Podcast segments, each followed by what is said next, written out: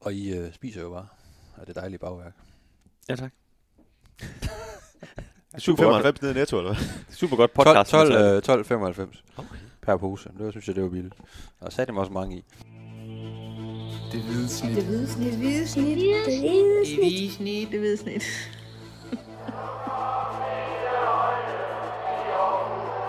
Vores bedste dage, de ligger foran os. Let's fucking go, man!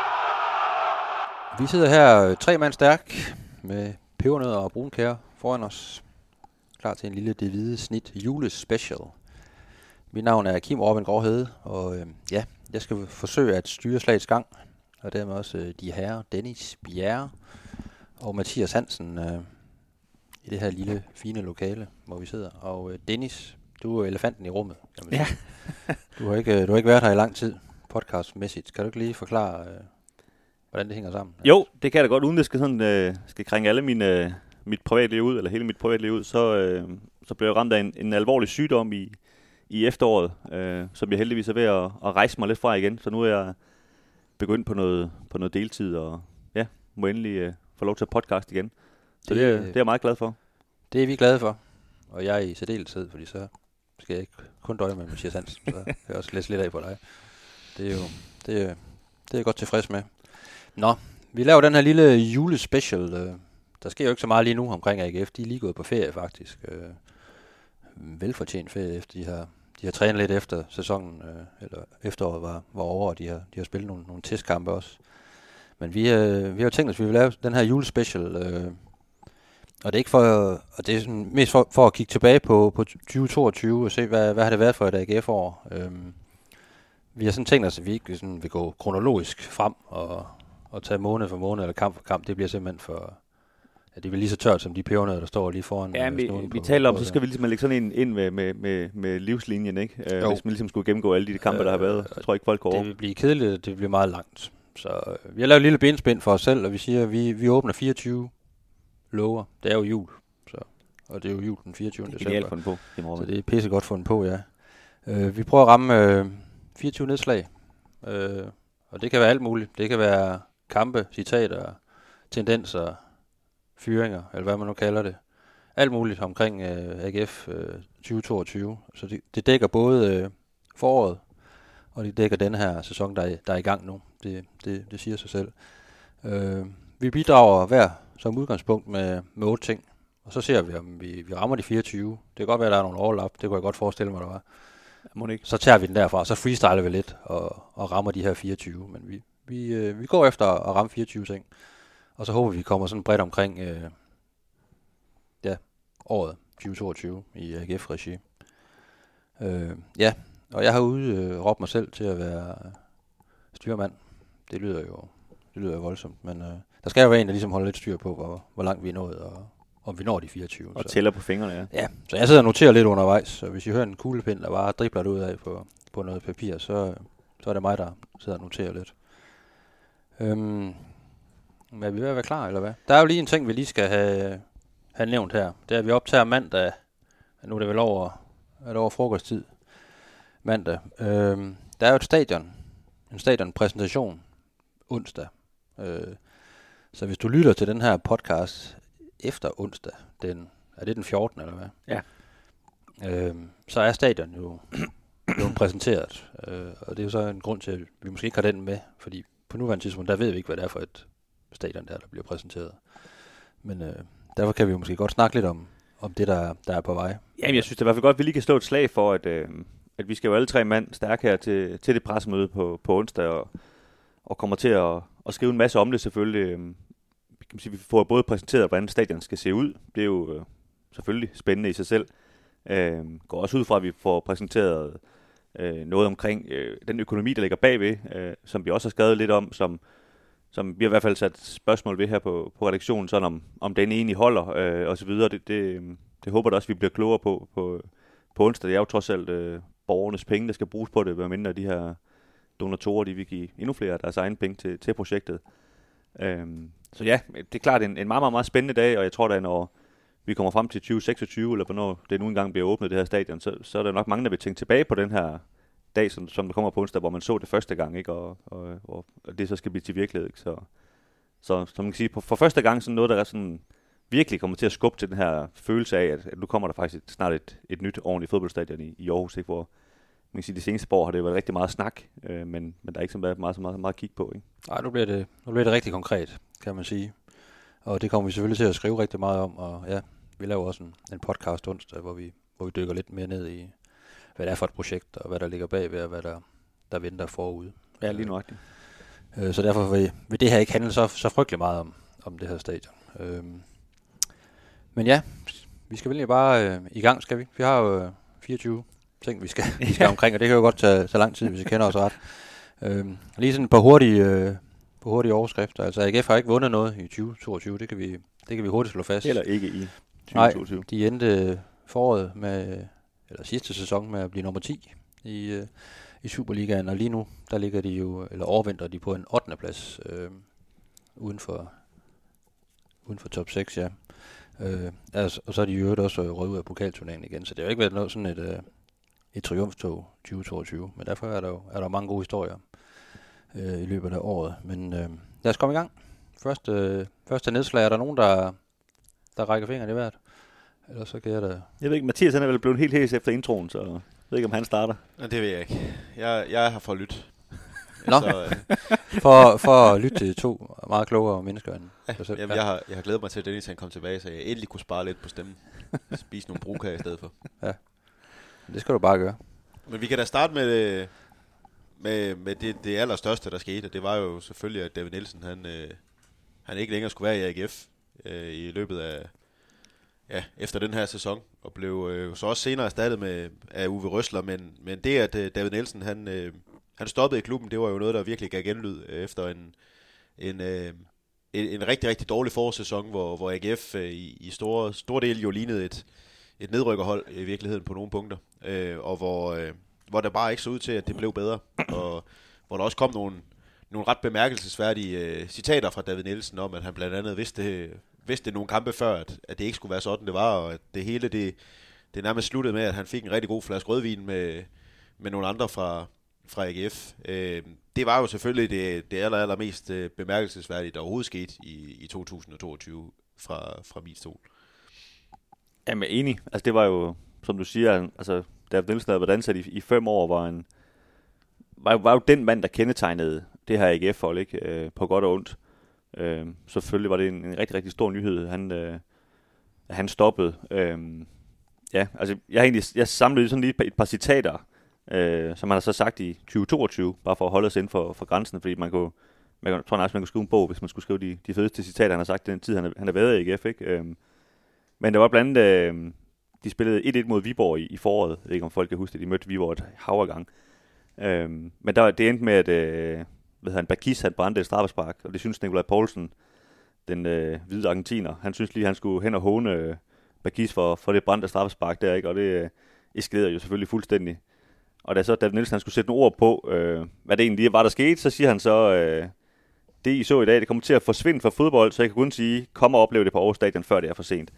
Og det, det jeg synes jeg egentlig opsøger meget, meget godt, sådan den her David Nielsen, den der stil, han havde til det, at, at altså nu sagde jeg også, nævnte jeg de her Ar- og argentiner, ikke? Altså der, der, det er jo helt tydeligt, når man kigger på, på sociale medier de her dage, at der, der er nogen, der elsker det, og der er nogen, der hader det. Og David Nielsen, han er, jo- han er, jeg går ud fra, at han, han elsker Argentina, altså øh, at der er et eller andet i min menneskeforståelse, der, der er slået helt, helt galt, ikke? Øhm, han kunne godt lide, når der ligesom bare var ild i det hele, ikke? Øhm, og så på den lidt mere, øh, jeg ved ikke, om man skal kalde det dyster side, men, men i forhold til at forudse den her fyring, der, der, der endte med at komme, ikke? Øhm, hvor han sagde lidt senere, som du nævnte, at, at de var kommet i nedrykningsfare og så videre, så siger han, at den her trøje, vi spiller med, den vejer tungt. Øhm, så snart man dykker ned i, hvad folk siger og mener om en, så kommer, det til, der, så kommer man til at veje mere og mere. Og det synes jeg jo egentlig, det opsøger jo meget godt sådan mange af de her AGF-trænere, der har været igennem de seneste mange år, at, at de kommer ind med oprejst pande, og det skal nok gå det hele, og, og mundt over, at, at det er så slemt, som, som folk de siger, og så, så ender de fleste med at stå og sige til sidst, at øh, det er altså et enormt pres øh, i den, på den lange bane at være, være træner for AGF, og det, øh, det må selv David Nielsen også erkende, selvom han er jo i den grad en mand, der godt kan, kan stå op for sig selv. Det synes jeg også, altså det kunne man godt, det kunne man godt mærke på ham i løbet af, af foråret. Øh, at det, det begyndte at tynge, og øh, han begyndte at... Han var anderledes, end han havde været tidligere i sin tid i AGF. Det snakker vi også om. Det tror jeg også, vi har snakket om tidligere i tidligere afsnit af den her podcast, at han, han ændrede sådan lidt, hans attitude blev lidt mere opgivende, sådan, øh, virkede frustreret øh, mange gange efter træninger og sådan noget. Ikke? Og der, det var ikke helt den her overskudsdag Nielsen, vi havde, vi havde oplevet øh, som journalister, når vi, når vi snakkede med ham. Der var noget, der var noget minus der. Jamen, jeg, tror, jeg tror personligt, at han, han havde bygget det her hold op sammen med, med Peter Christiansen, øh, der var sportschef, som, som fik den her bronzemedalje. Og det var jo næsten en spiller, han, han havde været med til at finde alle sammen ikke? Og, og bygge det op, og, og de spillede i den grad på en måde, som, som, som var ham, eller hvad man skal sige. Og da så de her spillere, fordi de gjorde det så godt, øh, blev, blev øh, altså skilt fra, fra alle mulige steder i Europa, og hvor de ellers øh, smuttede henad, jeg fornemmede lidt, at han ikke rigtig orkede at bygge det op en gang til. Altså, han kunne ikke rigtig overskue den proces, og der kom også en ny sportschef ind, og der har været snakket rigtig meget om, om hvor gode venner de var og sådan noget, men, men øh, jeg tror personligt ikke, at, at de altid var lige enige om, i hvert fald den måde, de skulle spille på. Så kan man altid øh, snakke om, om de personligt kunne sammen, men, men de var i hvert fald ikke helt enige rent fodboldmæssigt. Øh, og det, øh, det tror jeg blev for meget til sidst for ham, ja, som du siger, at det, han kunne ikke rigtig overskue det. Og det, men jeg synes egentlig også, det var meget markant, det her pressemøde, hvor, hvor det blev offentliggjort, at, at nu siger jeg, at han blev fyret, men det, det gik de jo meget op i selv at, at sige, at han ikke blev. Øh, I hvert fald de, alle de andre end David Nielsen selv. Det var efter gensidig aftale jo. Ja, øh, ja. Øh, men, men det her pressemøde, hvor, hvor David Nielsen sad, og sportschef Inge Bjørneby sad, direktør Jakob Nielsen og formand Lars Forné. Øh, og David Nielsen han var i et strålende humør. Jeg er simpelthen så glad. Øh, og det var ham, der var blevet opsagt eller fyret, eller hvad han nu var. Og de tre andre, de var... Øh, de, de, de var sådan lidt mugne, øh, og, og blev sådan lidt, øh, lidt følsomme, når, når de blev øh, gået lidt på klingen omkring, hvorfor det var, at Dan Nielsen skulle stoppe, og, og hvorfor skulle Stig Inge Bjørne måske ikke stoppe, og så videre, som der var meget diskussion omkring. Og det, det synes jeg jo fortalte en historie om, om mig også, om en mand, der ligesom, der var, der er blevet sat fri, ikke har sagt, nu er det endelig slut. Øh, ikke at han havde, havde, havde der i AGF, men med det her pres, han ligesom havde oplevet, at det, nu er han fri for det, ikke? Jeg tror også, han, han oplevede, at han havde, han havde fyldt det energi, han havde i forhold til, hvad han kunne give til, til klubben og til holdet og, og så videre. Så, så han virkede jo rent faktisk lettet øh, på dagen, og øh, jeg synes også godt, man, man kunne mærke, altså han, han har godt vidst det her et stykke tid jo, og det, ja. han, han var begyndt at komme lidt pip til højre og venstre også i dagene op til, om, omkring, at det, det, det kunne være slut lige pludselig og så videre, selvom han, han rigtig gerne vil træne AGF, og det vil han, det vil han altid ønske sig. Øh, man fornemmede, at, at det gik den vej. Det har han jo, også, det har han jo gjort i længere tid. Det er der, det er slet ingen tvivl om. De, de taler jo sammen internt i klubben, ikke? så ja, han har godt vidst, måske allerede fra forårets start, at det var den, den vej pilen, den, den pegede.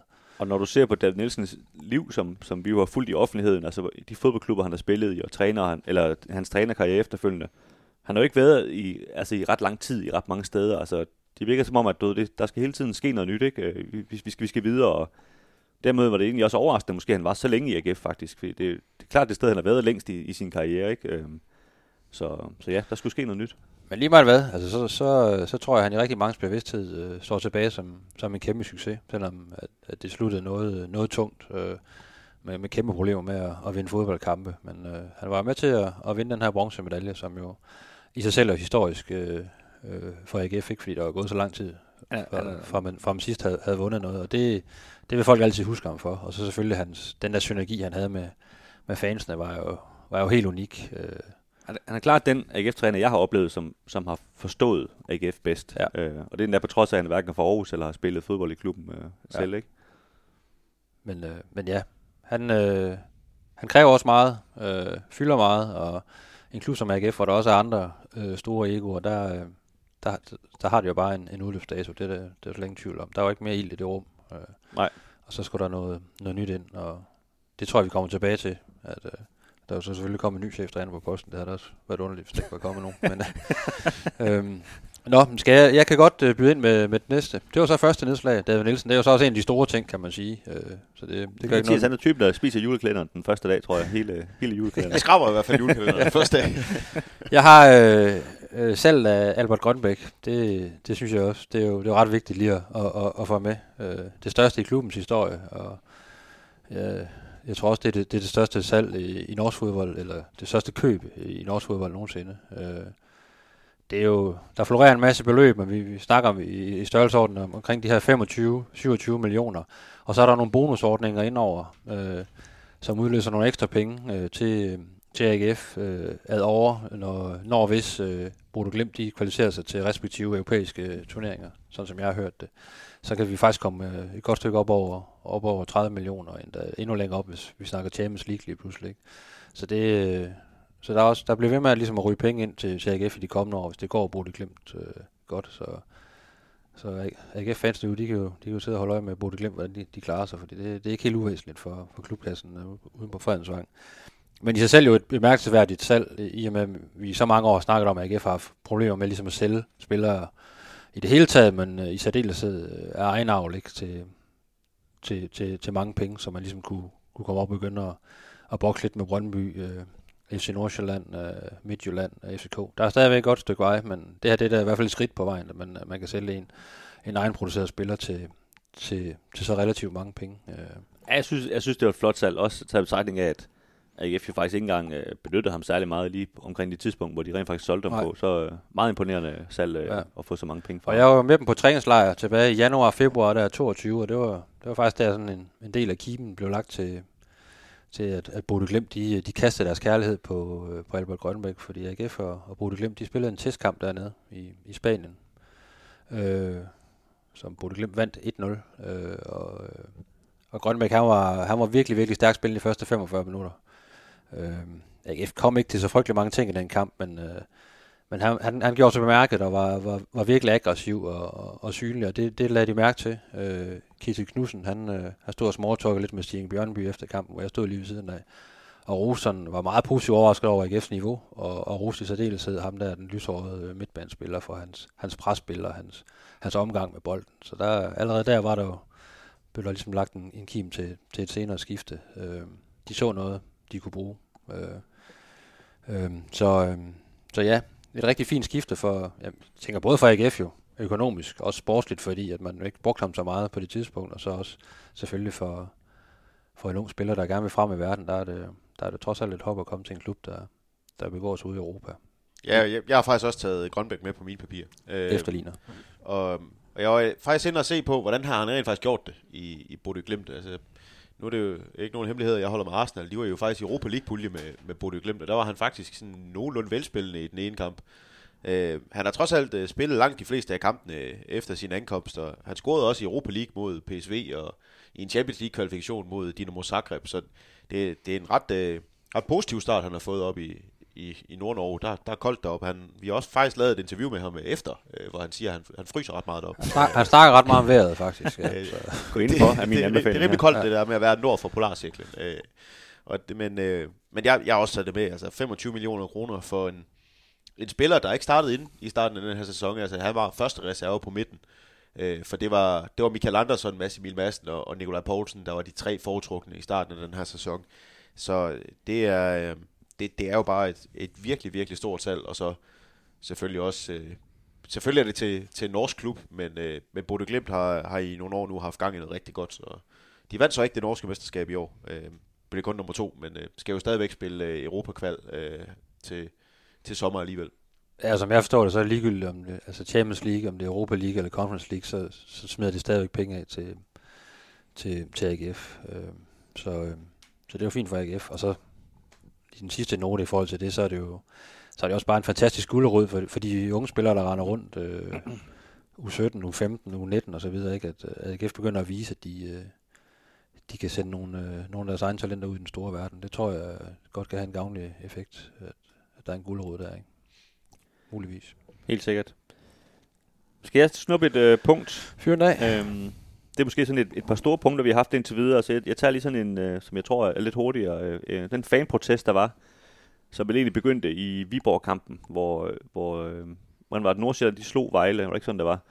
Så at AGF ligesom var sikret mod, at de ikke kunne rykke ud øh, her i foråret, ikke? Og så øh, skulle AGF møde Viborg kort efter, og, og der besluttede de her stemningsskabende fans, at, at de ikke vil være netop det stemningsskabende, fordi at, at nu var det ligesom sikrede, at AGF, AGF ikke kunne rykke ud, og så kunne de godt udtrykke deres mening, mente de, og, og lå være med at bakke holdet op øh, i Viborg, og, og gentog det så også i ugen efter mod, mod Nordsjælland på hjemmebane i den, i den sidste kamp, øh, hvilket skabte sådan lidt en mærkelig stemning, fordi vi så åbenbart godt sige farvel til David Nielsen, men, men de vil ikke øh, kan man sige, støtte op ellers. Øh, men jeg synes jo, det, det fortæller sådan lidt om, om, om den sæson, der var. Øh, altså den her, altså, at det kom så vidt, eller hvad man skal sige, ikke? At, at, at fans ligesom sagde, nu, nu gider vi faktisk ikke engang hæppe på jer, så, så, så dårligt har I simpelthen været. Øh, det, det synes jeg egentlig var, var, var, var ret markant, og øh, måske sådan lidt glemt nu, ikke? men jeg synes, at dengang vi lige var i det, var det egentlig en, en ret voldsom ting faktisk. Og så når afføder jo altid nogle, nogle diskussioner, øh, derude mellem, mellem fansene, for der er jo der bliver altid to, øh, to lejre, der er dem, der, der støtter op om, omkring det her. Jeg synes, det skal markeres af dem, der synes, det, det er dybt latterligt, at man,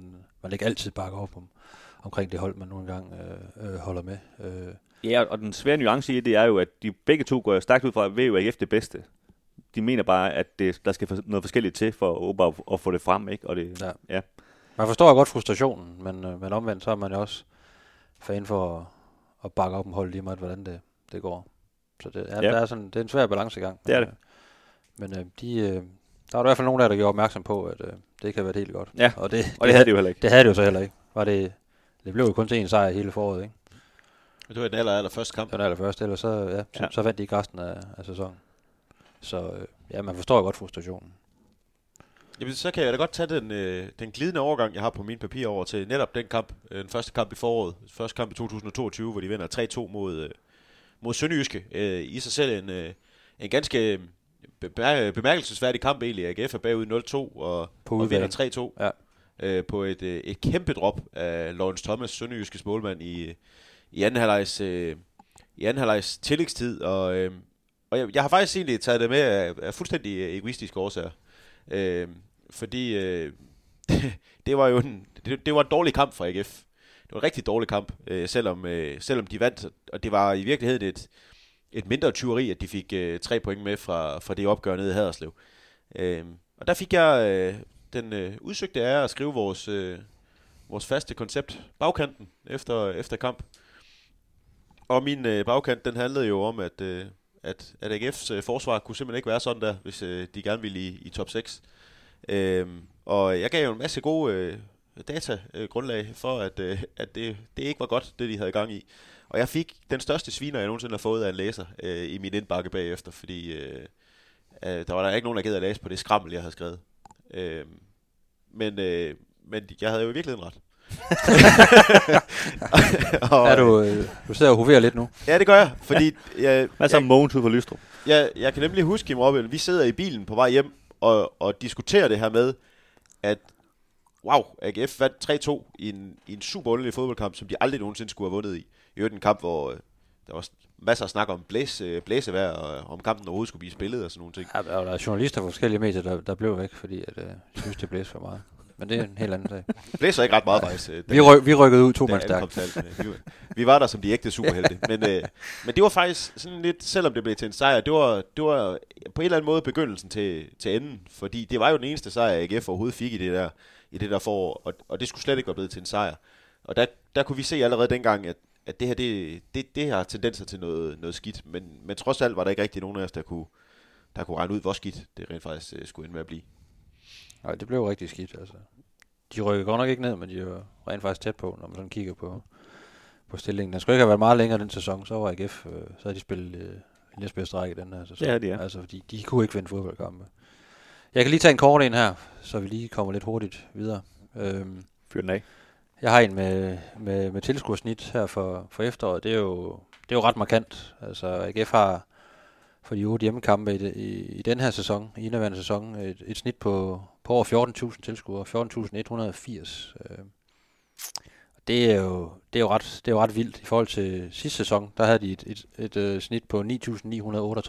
Så øh, det er jo en markant fremgang. Øh, og det er jo ikke fordi, de har spillet øh, sprullende fantastisk fodbold øh, i samtlige hjemmekampe, eller i, i hele sæsonen i det hele taget, men øh, der er sket et eller andet øh, på, på tilskuerfronten, også i, i Aarhus og også mange andre steder. Med, folk de møder altså talstagt op til, til Superliga-kampen, og det er jo i sig selv positivt. Ja, Jeg tror, det, det er en kombination af, at, øh, at der ligesom er et eller andet om, at det, det er blevet kult at tage på stadion og så videre, ja. Og der er der en stor opbakning omkring.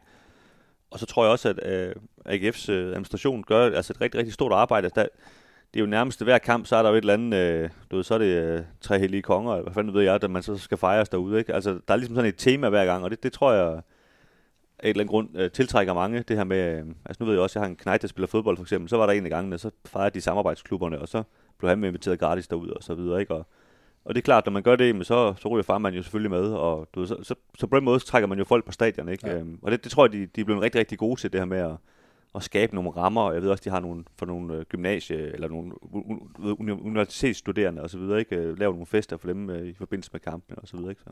Jeg tror faktisk, det er alfa og omega, det du siger der vi har jo også Bakken Bærs basketballholdet i, i byen her, som faktisk også er steget i tilskuertal, fordi de netop har forsøgt at, at tematisere nogle af deres kampe. Øh, og det er, jo, det er jo det, AGF gør, og det lykkes jo bare, altså, når øh, de holder studenternes dag, og lige pludselig kan, kan give halv pris, eller endda endnu billigere, jeg endda, til, til en masse studerende i, i Danmarks næststørste studieby, så, øh, så kommer der mennesker ud på stadion. Og det, øh, det lykkes, det, må man, det må man bare sige. Jamen, de er, de er rasende dygtige i den kommercielle øh, afdeling af AGF. Det, må- det må man øh, give dem lige så svært, de har haft ved at, at vinde mange fodboldkampe i det her år, så, så har de altså rykket sig på den front over de, over de seneste år. Det må man, det må man trods alt rose AGF for, at øh, der er sket nogle ting der. Og man kan bare se, altså over 18.000 tilskuere mod, mod, mod Midtjylland, over 18.000 mod, mod, øh, mod FCK, øh, over 16.000 mod OB og over 15.000 mod, mod, mod Brøndby. Altså det, Ja, fire, fire kampe, der jo faktisk øh, alle fire var teknisk udsolgt. Ja. Øh, og Brøndby, den, den bliver jo så lige lidt lavere, fordi der måtte ikke komme Brøndby-tilhængere til den Præcis, kamp. ellers så har det jo været lidt- ekstra, må man sige. Ikke? Så, øh, så godt gået der på den front, og det, det, er jo, det, det er jo fedt at se sådan generelt, at, at, at der er den opbakning øh, rundt i de forskellige klubber, og- selvfølgelig taget det her i, i, øh, i Aarhus. Nå, hvem er så bydet ind? Vi er på, øh, vi er på fem lover nu, der er åbnet. Jamen, jeg synes... Øh, altså nu, nu var vi lige ved at snakke om øh, den kommercielle afdeling og, og rose dem for, hvor, hvor godt det går. Og så, så kan vi jo så nævne 23 millioner kroner, som, øh, som de havde i overskud, øh, som de præsenterede her i efteråret. Øh, jo også et, et voldsomt flot resultat. Øh, og jeg tror, at det er fire år i træk, de har haft overskud nu, øh, sådan lige for hoften.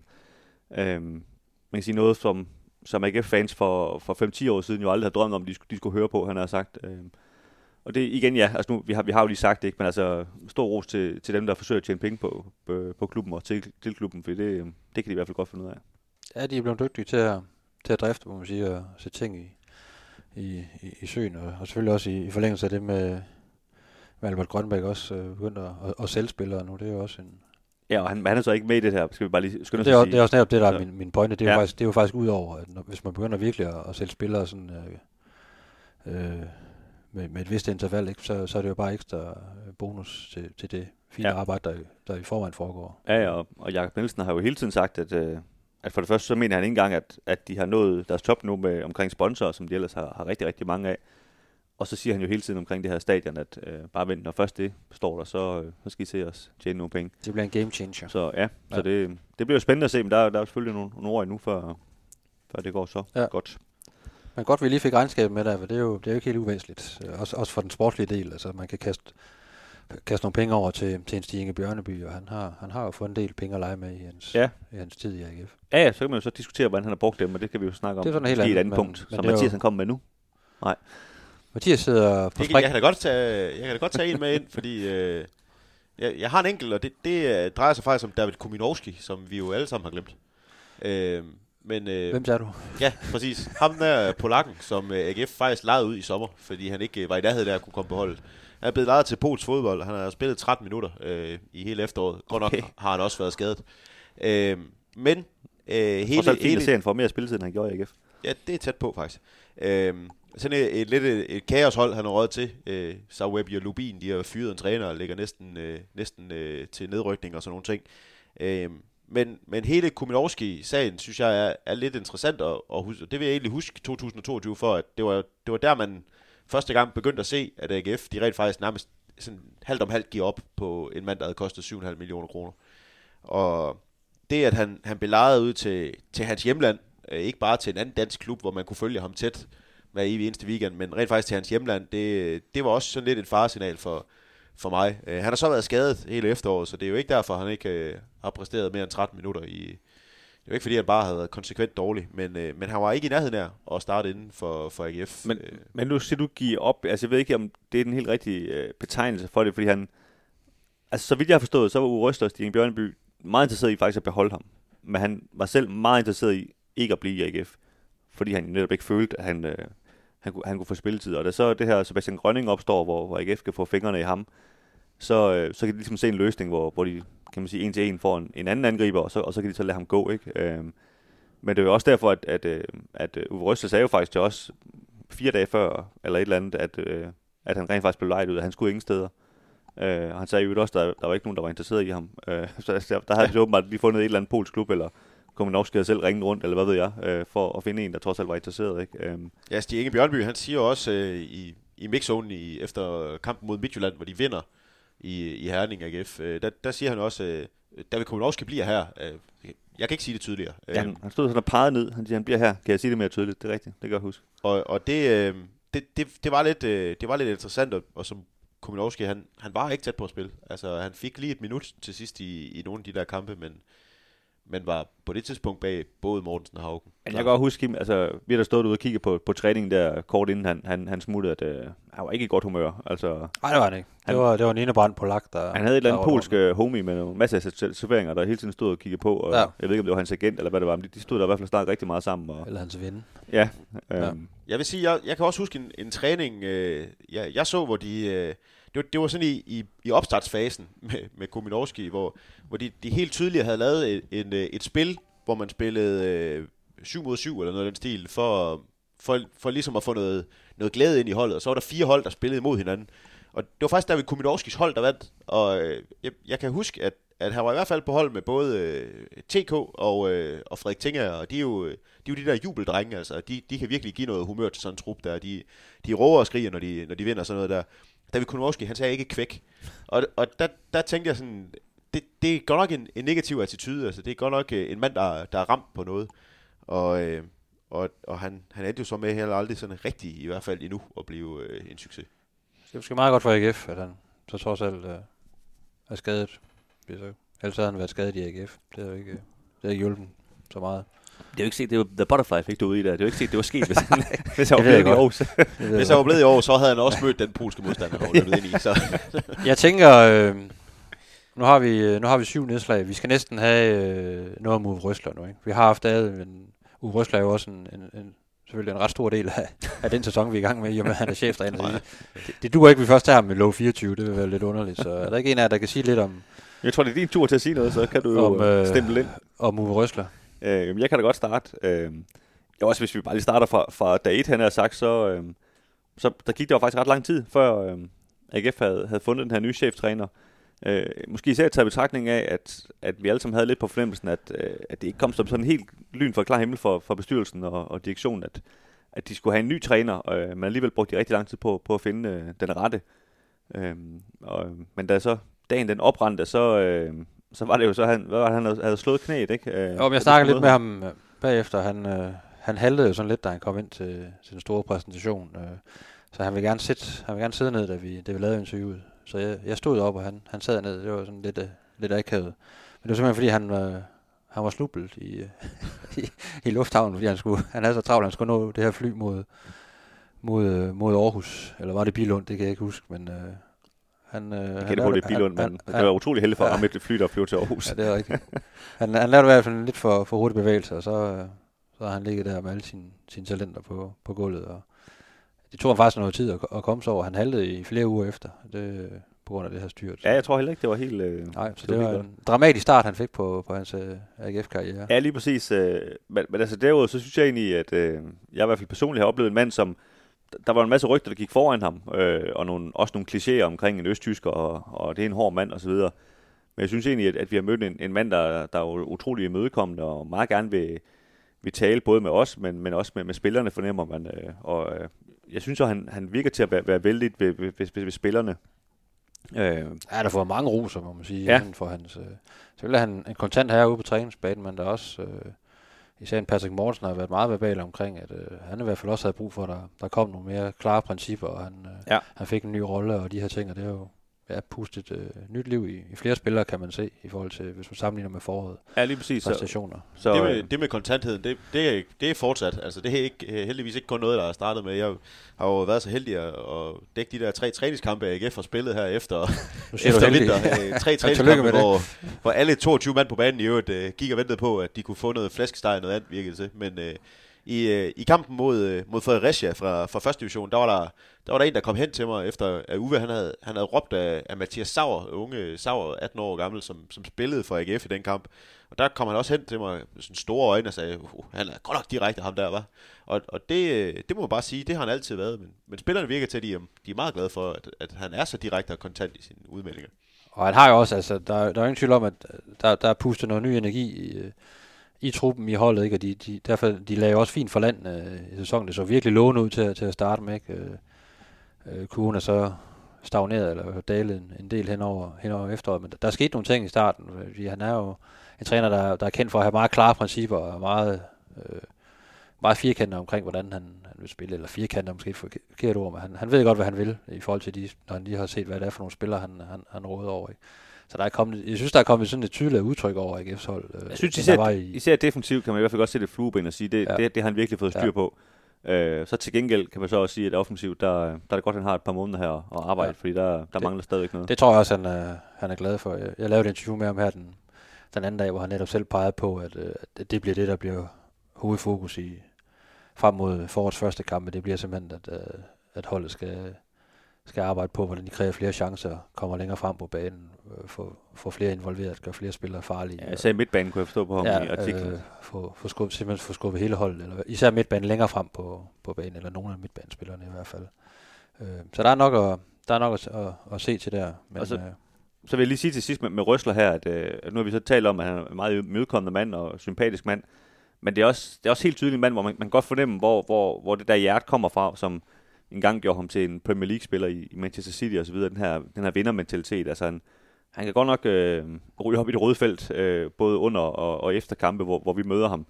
Jeg husker især, at de tabte øh, 3-2 på hjemmebane til, til FC Nordsjælland, hvilket jeg var meget øh, forbistret over, og så var der sådan lidt noget, når, når vi står og taler med, med spillerne efter kampen, så siger vi til AGF's kommunikationschef, hvem vi gerne vil tale med, og så henter han folk, hvis ellers øh, de gider at komme ud til os, og så, øh, så står vi sådan og venter, og så kommer Sebastian, han kommer først ud med Sebastian Grønning, og så står vi og taler med ham, og det vi har talt med ham i et, måske kun en minut, meget kort tid, så kommer Uwe Røs ligesom selv over, øh, men sådan, kan man sige, på grund af almindelig høflighed, så taler vi jo lige færdigt med Sebastian Grønning, og øh, inden vi sådan ligesom skal gå til Uwe Røsler.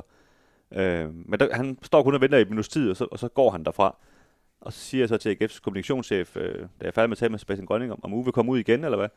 Så, ja, men det, det vil han lige undersøge, og så, ja, det han så kommer ud efter et par minutter, så, øh, så har han sådan, det, det vi kalder ophidset, øh, og synes, at, at, at det ikke lige noget, at han skulle stå og vente, øh, og han sagde, at fremover, der må vi så af, afholde pressemøde på det, et bestemt tidspunkt, øh, hvis det skulle være på den her måde.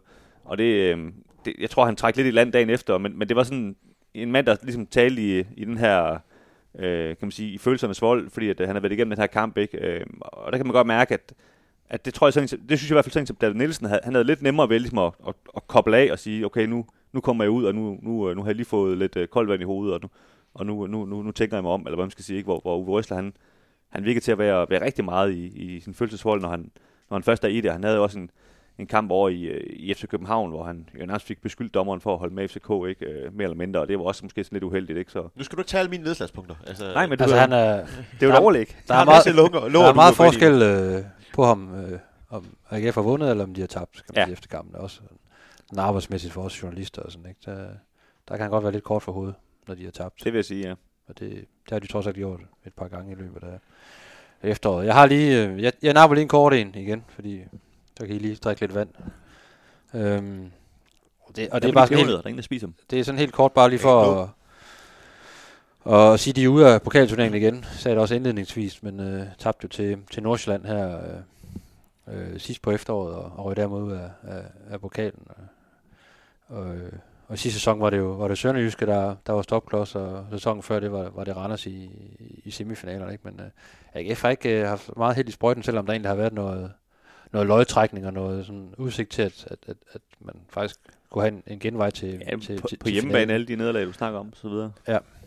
Øh, så så det, det har været lidt op ad bakke, og det er det stadigvæk, øh, selvom fansene ynder at, at stå og råbe, at, at pokalen er vigtig i, AGF, men spillerne virker ikke til at være sådan helt... Øh, Jamen, må jeg, jamen det, det, altså, jeg synes faktisk godt, vi næsten en gang for alle skal slå et søm igennem den der. Altså, når man starter med Patrick Mogensen på bænken, for eksempel, ja. I den der kamp mod FC Nordsjælland, så synes træneren jo heller ikke, at, at pokalen er vigtig i AGF.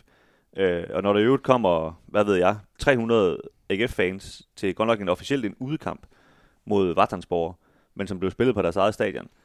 Men fordi det åbenbart ikke er hjemmekamp, så gider de ikke at komme op og se den. Altså, så kan man også tænke, altså, hvor vigtigt er det egentlig, når det kommer til stykket, ikke? Altså, det er som om, øh, langt de fleste af fans, de gider heller ikke de der pokalkampe, før der virkelig sådan batter noget. vi skal frem til noget semifinale nærmest, Ja, ikke? altså, der var jo heller ikke er særlig mange til, til, til Nordsjælland. Øh, Og der, der var godt 3.000 mennesker til, til Nordsjælland-kampen. Den ligger altså øh, lige midt imellem to hjemmekampe for AGF, der, der bliver udsolgt. Men, men Kim, han, han har lige gennemgået, altså, du sad sagde 16.000 og 18.000 og sådan noget, altså, og så er der 3.000 til mod FC Nordsjælland. Altså, det, Som trods alt er det mest seværdige hold at, Og det- at se i. Og, og nu ved jeg godt, at vi talte før om, øh, at øh, der var oktoberfest en, en gang imellem og sådan noget, men, men det kan jo ikke være det, der trækker de sidste 15.000 til, til huse, vel? Altså, der er også bare et eller andet pokalturnering der, som du siger, at, at vi skal frem til noget semifinal, før, før folk synes, det er sådan Ja. rigtig spændende, ikke? Men uh, summa summarum AGF uh, skal i hvert fald ikke tænke på De er i uh, i, i foråret. Det kan så være godt nok i Det, forhold altså, til... det skal de så måske alligevel, fordi øh, Aarhus Fremad har jo faktisk spurgt, om de må låne eller lege øh, CS Park til at spille mod FC Nordsjælland, så måske kan de få en lille snært af pokalfodbold stadigvæk, men øh, Jeg tror ikke, det er noget, der, der fylder så meget hos spillerne. Det må jeg, jeg må Nej, indrømme. ikke hos spillerne. Eller hos Uwe. Nej, jeg tror, der er nogen af dem, der, der øh, men hos Aarhus, Kim, diskuterer Ja. det. Altså, Nå, næste. åh, ja. Jamen, øh, der, der er jo mange ting, vi kan... vi Ja, kan det er jo klart, når vi skal op det er på jo hele 24. konceptet jo, altså. Du har vel forberedt dig bare en smule, altså. Uh, skal aldrig have spist de der til før. Jeg har ikke mere spyt i munden. Jamen, så går vi i Uwe Røsler, øh, Uwe Røsler øh, banen igen. Øh, jeg har vi synes, det var en, øh, øh, et hver, en hver kamp lige at nævne. Den, den første kamp under Uwe Røsler, øh, hvor, hvor, hvor Dennis, vi to, vi sad i, i, øh, Brøndby. i, i Brøndby, og det var, det var rimelig heldigt, vi nåede derover. Øh, det kan du så selv forklare om lidt, hvorfor. Øh, det var rimelig heldigt, vi nåede derover. Men, Det kan for sej, færgen er sejlet, altså. øh, Nu de da vente på os. det var... Øh, ja, fordi vi kom for sent. Øh, Det er din udlægning, ja. men AGF taber 0-1 i kamp, hvor Brøndby i øvrigt er klart bedst. Øh, og, øh, og, og det er jo altid det der med, med en ny start, og man glæder sig til at se en ny cheftræner, hvad, hvor meget er, er rent faktisk ændret fra den, fra den tidligere. Øh, men, men for at blive det her, vi, vi nævner om før, at, at Uwe Menneske... Uwe Menneske... Uwe, Uwe Menneske... Uwe, Uwe Menneskebarn. du Uwe Menneske. Du er milde. Øh, Uwe Røsler, Det er han nogle gange er i sin, øh, sin følelsesvold. Øh, så fik vi faktisk det at opleve efter den aller, aller første gældende kamp, han overhovedet. det, det kan du ikke gøre imod. Øh, I den første, øh, første gældende kamp, han overhovedet havde som AGF-cheftræner. Øh, jeg kan huske, vi stod nede i, i det der sådan et, et, et, et specielt øh, intimistisk øh, mixzone i, i, i Brøndby, og, og vi havde bedt øh, Uwe Røsler om, øh, om en snak. øh, og, øh, og jeg nåede simpelthen ikke at stille det eneste spørgsmål til ham. Fordi øh, en, en journalist fra et, øh, et andet medie nåede at stille øh, en, en 4-5 stykker, og så, øh, så sagde øh, Uwe, øh, nu har, jeg, nu har jeg svaret på det, tak for i dag. Og så, så gik han faktisk. Og det har, jeg, øh, det har jeg ikke rigtig oplevet, hverken for David Nielsen eller andre Superliga-trænere før. Og det, øh, det, det er jo måske også noget med den her mentalitet, som man har som, som tysker og kontra dansker. Der, er- der er lidt anderledes måde at, at, at være på over for pressen og, og sådan nogle ting øh, også, øh, også efter kampe. Men der, der fornemmede man virkelig, at det var, det, var virkelig et gigantisk vindermenneske, der lige pludselig var, var kommet ind. Og det skal man selvfølgelig også være i de der cheftrænerjobs på, på Superliga-niveau. Øh, jeg tror, det er i, i DBU's træneruddannelse hedder et, et stort P, og, og det får man kun ved, at man vil gøre alt, hvad man overhovedet kan for at vinde. Og sådan et, øh, sådan et, et stort P, det er, det er Uwe Røsler. Det fik vi at se allerede den, den, første, den første kamp. Hvorfor var det så, I kom for sent til færgen? Ja, Dennis, Altså- hvorfor var det? Det vil, det vil jeg godt lige høre. Jamen altså, jeg kan da godt fortælle en historie. Øhm, altså, nu, det lyder som en dår- dårlig undskyldning, men der sker det, at, øh, at jeg synes, jeg er lige ved op at løbetræne op i øh, Fitness World. Og så, øh, da jeg så kommer ud i omklædningsrummet, så kan jeg simpelthen ikke åbne min hængelås. Øh, og så går jeg jo så lidt i panik, fordi at, øh, altså, min computer og alt muligt er jo inde i det der skab der. Jeg kan jo godt sådan ligesom se, altså nu, især Kim øh, har jo arbejdet med mig i lang tid. Han ved godt, at det er jo ikke altid, jeg lige måske altså, kommer i... Den, den er jo timet til, at jeg skal komme to minutter før færgen sejler, ikke? Så, så der er jo ikke så meget at gøre med, kan man sige. Øh, men jeg går en lille smule i panik, og så, så kommer jeg så ud i de shorts her ud til et eller andet dame, der står ude i det her fitnesscenter og siger, at øh, jeg kan ikke åbne min hængelås. Og det, altså hun rækker bare nærmest ned under disken. Nå, nå, siger hun så. Kommer der bare sådan en gigantisk boldsaks. Sådan, Kan du selv åbne, siger hun. Jeg må ikke gå derind, siger hun så. Nå, jamen, det, det kan jeg da godt. og så går jeg ellers ind og klipper den her hængelås her ind i det her rum, og så, ja, så kommer jeg ellers videre i teksten. Men øh, det var åbenbart ikke så videre, at vi nåede, øh, vi nåede færgen, så vi måtte køre nedenom, hvor der så også var, var det på broen, der var kø, øh, der var... Ja, så det var der. Øh, jeg vil faktisk sige, at vi, vi nåede faktisk færgen. Øh, vi, vi kom faktisk ind til færgen, før den sejlede. Øh, vi fik bare ikke lov at komme med. Og hvad var det, hun sagde? Vi havde, det var fordi, vi havde en chancebillet. Hun vurderede, at vi havde en chancebillet, Ja. hun, hun så vores billet, og lige pludselig blev lidt bleg i hovedet. Ja. Men øh, så Nå. kan det jo gå. Så I må, vi I øh, må tage turen ned over Fyn. Det er jo, det er jo aldrig sjovt. Jo. Nej, det er det nemlig ikke. Det er det Men, øh, lige præcis ikke. Jamen, det var, det var uges første kamp, ja. Hvor mange Øh. øh, punkter er vi oppe på? Vi er på 10 nu, Sådan. Og Så- jeg, jeg, jeg, kan da godt tage en. Hvis Ikke der- okay. halvvejs. Jeg skulle lige tage nummer 11, men det gør du så. Jamen, det er jeg fuldstændig ligeglad. Du kan da også... øh, Fyr den af. Øhm, jamen, jeg har det her med, mens vi, øh, mens vi venter på, på et nyt stadion, så, øh, så kan man sådan kigge tilbage på et, øh, på et 2022, hvor man jo ikke just skal kalde øh, Sears Park for, for et fort. Altså, AGF de har vundet tre øh, hjemmekampe i denne sæson, øh, og i foråret der vandt de faktisk ikke en eneste hjemmekamp i, nu snakker vi Superliga, jeg gik ikke til de der pokalkampe med, hvor man spiller mod øh, hold fra Jyllandsserien og så videre. Men i Det var også en Superligaen, udkamp. Øh, ja, ja, men de spiller trods alt på Sears Park nu. Øhm, så det er, jo, det, er jo, det er jo faktisk slående, at de, øh, over et helt øh, kalenderår, der har man kun vundet... Har de vundet tre hjemmekampe Ja. i 2022? Det har de i den her sæson, og i, i foråret vandt de jo ikke en eneste hjemmekamp i, i, i Superligaen. Prøv, prøv at tænke på, altså, folk, der så kommer ud hver eneste gang. Ikke? Det er tre gange i hele 2022, de fik lov til at gå derfra og tænke, nå, har ikke de vandt i dag. Og det, hvis du ligesom sammenstiller det med, med, med, med tilskuersnit, ikke, der, der bare er, er sprunget i luften og sådan noget, så er det jo...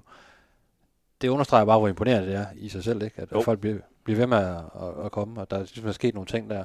Understreger måske også, at der er flere bare AGF-fans, der kommer ud og, og ser kampen nu. Ja. Ja. Der er mange, der kommer ud for at få en, en, en god dag, end for nødvendigvis kun at se fodbold. De har slået Lønby, de har slået øh, de har Viborg, de har slået OB. Og OB, hvis jeg fa- faktisk sige mod Viborg og OB, har de spillet nogle af de, deres allerbedste kampe i den her sæson, øh, hvor de har vundet helt fortjent. Øh, øh, men der er godt nok langt mellem snapsene, og det, det, det, det er da et problem, at øh, et hold med den opbakning og i, i landets næststørste by har så svært ved at vinde kampe på eget græs. Det, øh, der, er, der er i hvert fald noget, der kan, der kan være, der er nogle kamper, der kan skrues på det, som kan blive, hvor det kan blive langt bedre fremover. Jeg må nok Og sige. der tror jeg, at man, man har i kigget det nye stadion, ikke, med, hvor man kan skabe en helt anden atmosfære, og så, øh, så måske på sigt ja, få, få skabt et decideret fort. Så det synes jeg var, var ret slående, da jeg ligesom dykkede ned i tallene, at, øh, at man ikke har vundet flere hjemmekampe i, i Superliga også i, den her, Ja. øh, i det her år. Nå, så tager jeg lå 12. Nu jeg ikke fik lov til at tage lå, lå nummer 11. Jamen, den vil jeg have, ja. Øhm, der har jeg skrevet Patrick Mortensen. Øhm, og det er jo egentlig, øh, man kan sige, det starter nok lidt med en, med en indrømmelse nu. Øh, Mathias, du sad jo og roste dig selv over for ham der, Preben fra Lystrup, eller hvor det var, han kom fra. Mathias Øh. kan godt lide at rose sig selv. Øh, men jeg vil så sige, jeg skrev en artikel i foråret, der hedder, eller der hed, er Patrick Mortensens tid som målslår i AGF forbi? Se de tørre tal, der taler for et rungende ja. Øh, og dengang, det var jo sådan noget med, at han har scoret fem mål i 22 kampe, og, og han var gået fra at score hver, hver anden kamp til at score, nu bruge syv kampe på det, og han skulle bruge øh, syv og en halv afslutninger per mål i sin første tid i AGF, men i, i den sæson, som er den seneste sæson, øh, skulle han så bruge 13,5 lige pludselig, og og jeg tror også, hvis man så ham spille, altså nu han, han er blevet 33 år, ikke? Øh, der var måske også lidt stive ben, og ja, det lignede bare ikke, at Patrick Mortensen, han var, at der var, der var en udløbsdato der.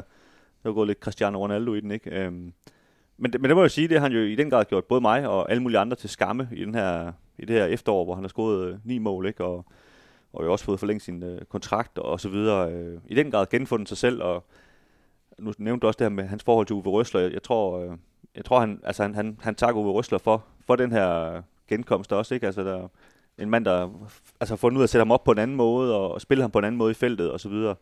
Hvor, øh, hvor jeg kunne huske, at jeg talte med ham efter en, en kamp, hvor han sagde, at under David Nielsen, der, var- der var han ligesom sidst den, eller ligesom ofte den eneste mand, der var inde i feltet.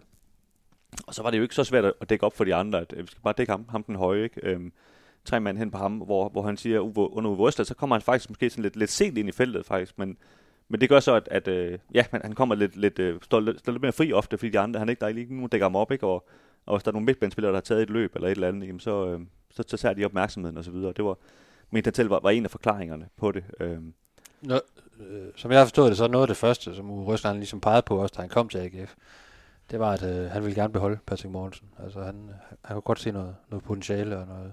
Så han pegede faktisk på, og havde nogle samtaler med Patrick Mortensen om, øh, om ikke han kunne tænke sig at blive. Så øh, han har ligesom fra start øh, lagt sig fast på, at øh, ham, skulle han, øh, ham skulle han holde fast i. Og det har selvfølgelig også givet noget til, til Patrick Mortensen, virker det som om, fordi han var selv ude at sige, øh, i slutningen af sidste sæson, at han ikke regnede med, at han kom til at fortsætte i AGF, og, og ligesom også selv havde brug for noget ny energi, hvis han skulle slutte karrieren ordentligt af. Ikke? Og det, der må man sige, der har de fundet hinanden. Øh, Ja, og i, i opstarten til den her sæson, der var det heller ikke AGF. Han svarede først, når man spurgte ham om, hvad han, hvad han troede, han skulle. Han havde jo oprindeligt øh, kontraktudløb her ved, ved overgangen til, til 2023. Øh, den er så blevet forlænget.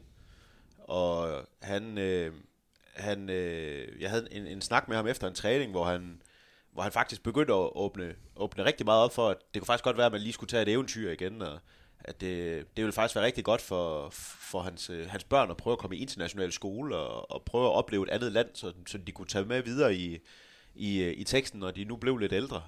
Øh, men så, øh, så skete der jo noget, og, og han, øh, han blev lige pludselig øh, endnu mere vigtig, end han havde været førhen. Øh, og ja, det, det er rigtigt det her med, at, at, at Uwe Røsler, han, han pegede virkelig på Patrick Mortensen som en, et kardinalpunkt på det her hold. Jeg har lavet en, også en stor snak med, med Uwe Røsler inden sæsonen, og, og der, der sagde han også, at, at, at en af de ting, han havde, han havde pitchet, det var blandt andet, hvordan man fik Patrick Mortensen sat mere i scenen, fordi han nemlig også havde set, at han var meget, meget alene. Og, øh, og det har han jo blandt andet gjort ved den her formations, øh, formationsskifte, som har gavnet Patrick Mortensen helt frem. Lov nummer 13. Jeg tænker, vi tager øh, årets AGF-mål. Og øh, i min verden, og forhåbentlig også mange andres, der er det, øh, der er det Jan Aurel Biseks langskudsmål mod, øh, mod Lønby her tidligere i den her sæson.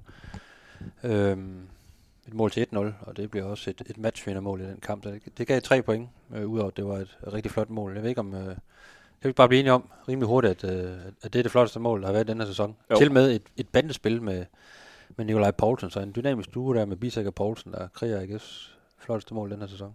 Og Alle, hele året, ja. Alle der stemmer i, de siger yay. Der er du også det, Mathias. Yay. Du er også med. Godt, så fik vi øh, årets mål ind på...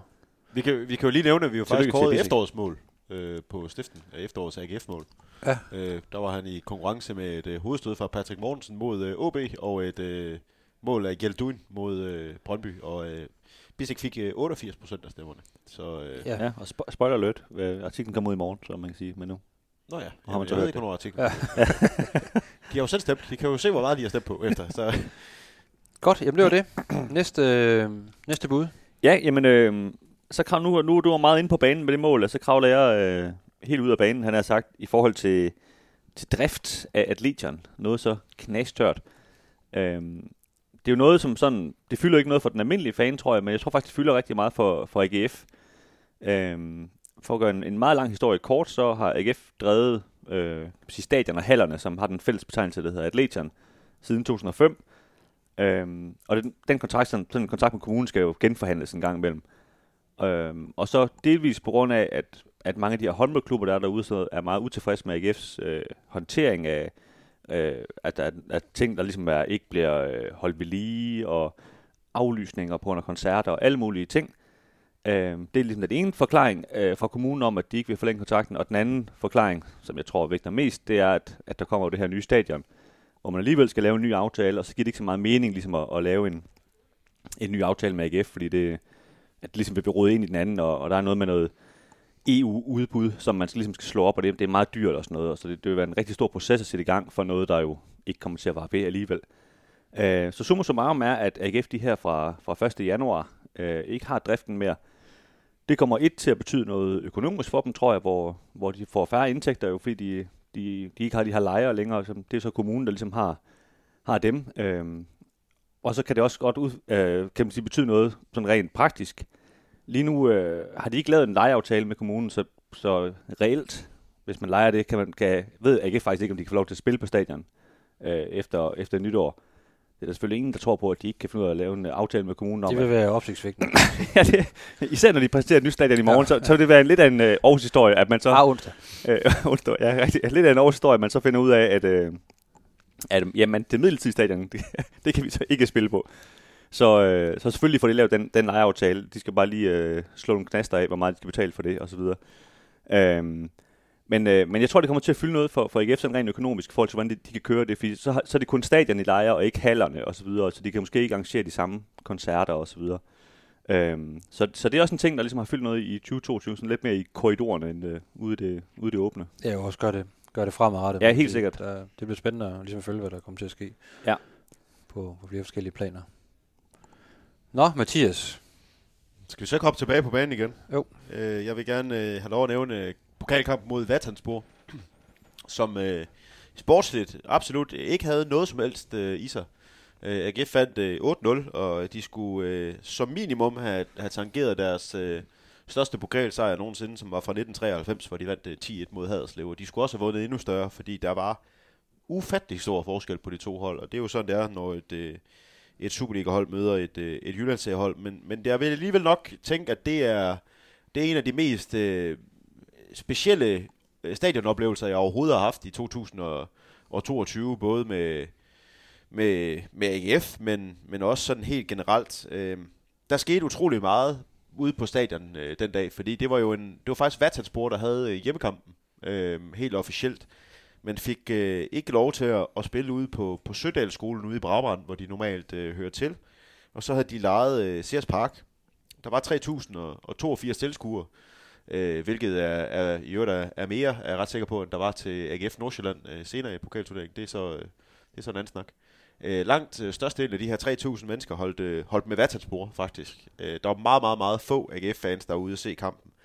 Øh, og og det, det endte jo med, at, at, at hele den her, øh, det der, der normalt er, er VIP-tribunen og sponsortribunen, hvor, hvor vi som presse også sidder på, øh, det, det var jo en stor fest. Øh, der var, der, der var sindssygt mange flag, øh, tyrkiske flag, og jeg har aldrig nogensinde set så mange Galatasaray's trøjer øh, samme sted før. Og, og de holdt en, en kæmpe fest over på den, øh, på den tribune, mens de bare så deres øh, hold øh, komme længere og længere bagud.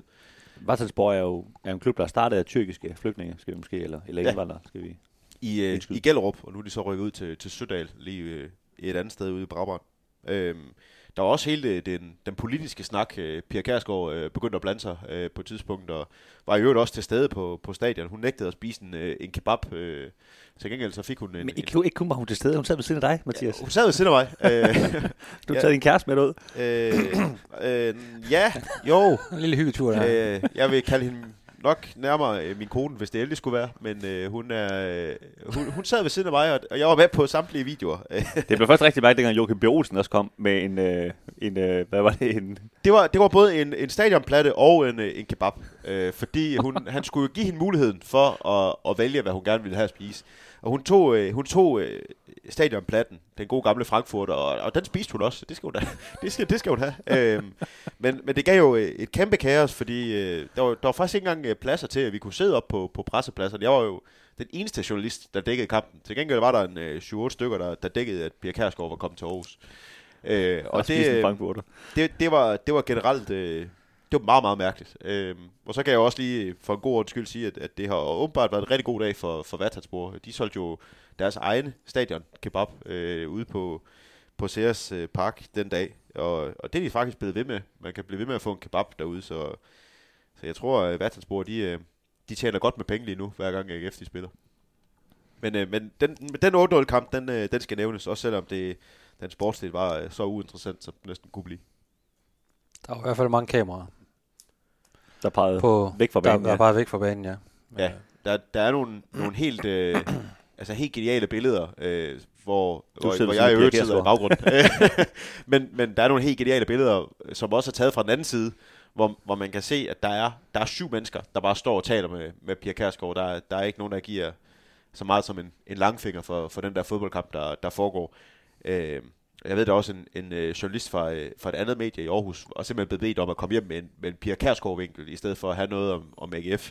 Så det var, det var lige pludselig en, en øh, kamp, øh, hvor, hvor alt andet end, end selve kampen var, var meget større. Øh, og det var, det var godt nok en, en mærkelig del at være en, en del af, men øh, kebaben var god. Øh, var den det? det, var, det var glimrende. Ja.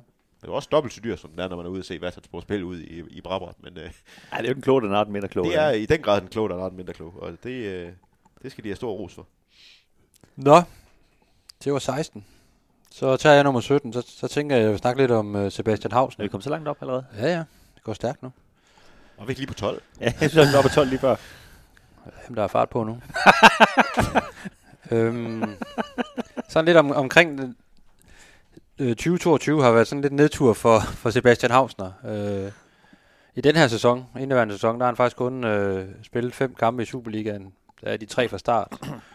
øh, I den første, faktisk i premieren mod, i Brøndby, blev han pillet ud i, i, pausen, og så har han kommet ind og, og spillet et par kampe her senere på efteråret, øh, mest på grund af, at, øh, at øh, der var en medspiller, der var enten skadet eller havde karantæne. Så øh, ellers så har han kigget på ud fra, fra bænken eller fra tribunen. Der har også været lidt noget skadesværk indover. Men øh, når du tænker på, at, at manden for et år siden øh, var fastmand på U21-landsholdet, da de spillede EM-kvalkampe, øh, det er så nu at, og ikke kunne få en plads på, på AGF's hold, også røget ud af U21-landsholdstruppen, og faktisk på overhalet af øh, sin egen holdkammerat i AGF, øh, Thomas T. Christensen, så, øh, så kan man godt kalde det en lille nedtur for Sebastian Hauser, som jo har været yderst hypet øh, førhen, øh, og et, øh, et åbenlyst salgsobjekt for, for klubben, men lige nu øh, befinder sig i en, en, en svær periode, og spørgsmålet er jo lidt, hvad kommer der til at ske i, øh, i den kommende tid, øh, når der er transfervinduet, der åbner? Er han, er han tilfreds med situationen? Øh, hvad, hvad han snakker med AGF om? Øh, ser de ham øh,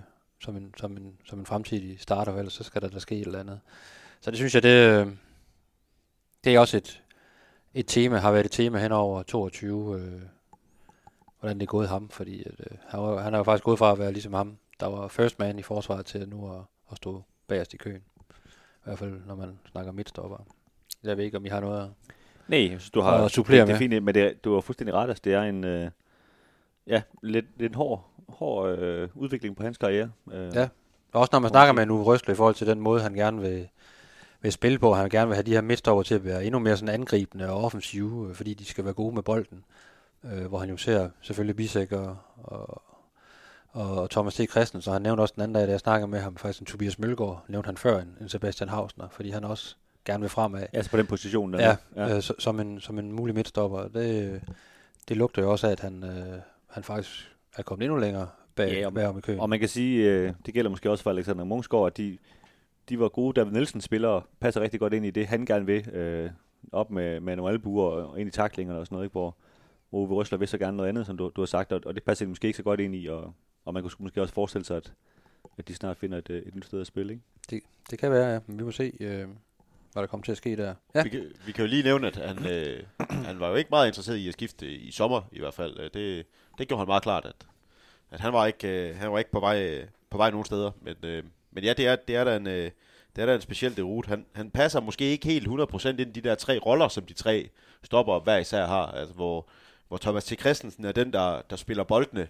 skarpt fremad og har mange afleveringer, der, der lige pludselig kan, kan flytte bolden 25 eller 30 meter længere frem på, på banen. Og, og Bisek er den her helt vilde type, der, der gerne løber med frem. Øh, og så, så tænker jeg, som, som ligesom bakker af for de andre to. Og der, øh, der er den type, som, og den rolle, som Hausner nok ville passe bedst ind i, det er nok den her Tinger-rolle, hvor han skulle bakke af øh, på, på rigtig mange punkter. Men, øh, men der har Frederik Tinger simpelthen bare været for god. Så det har været, øh, det har været et hårdt år for, for Hausner. ja der, er, der er langt spilletid i hvert fald.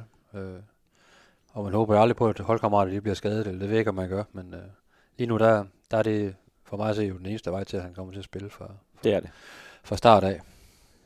Hvem øh, vil kaste over låge nummer 17? Jamen skal jeg øh, åbne den? Gør det. Der står, øh, jeg har skrevet Stig Inge Bjørneby, skråstreg William Eskelinen.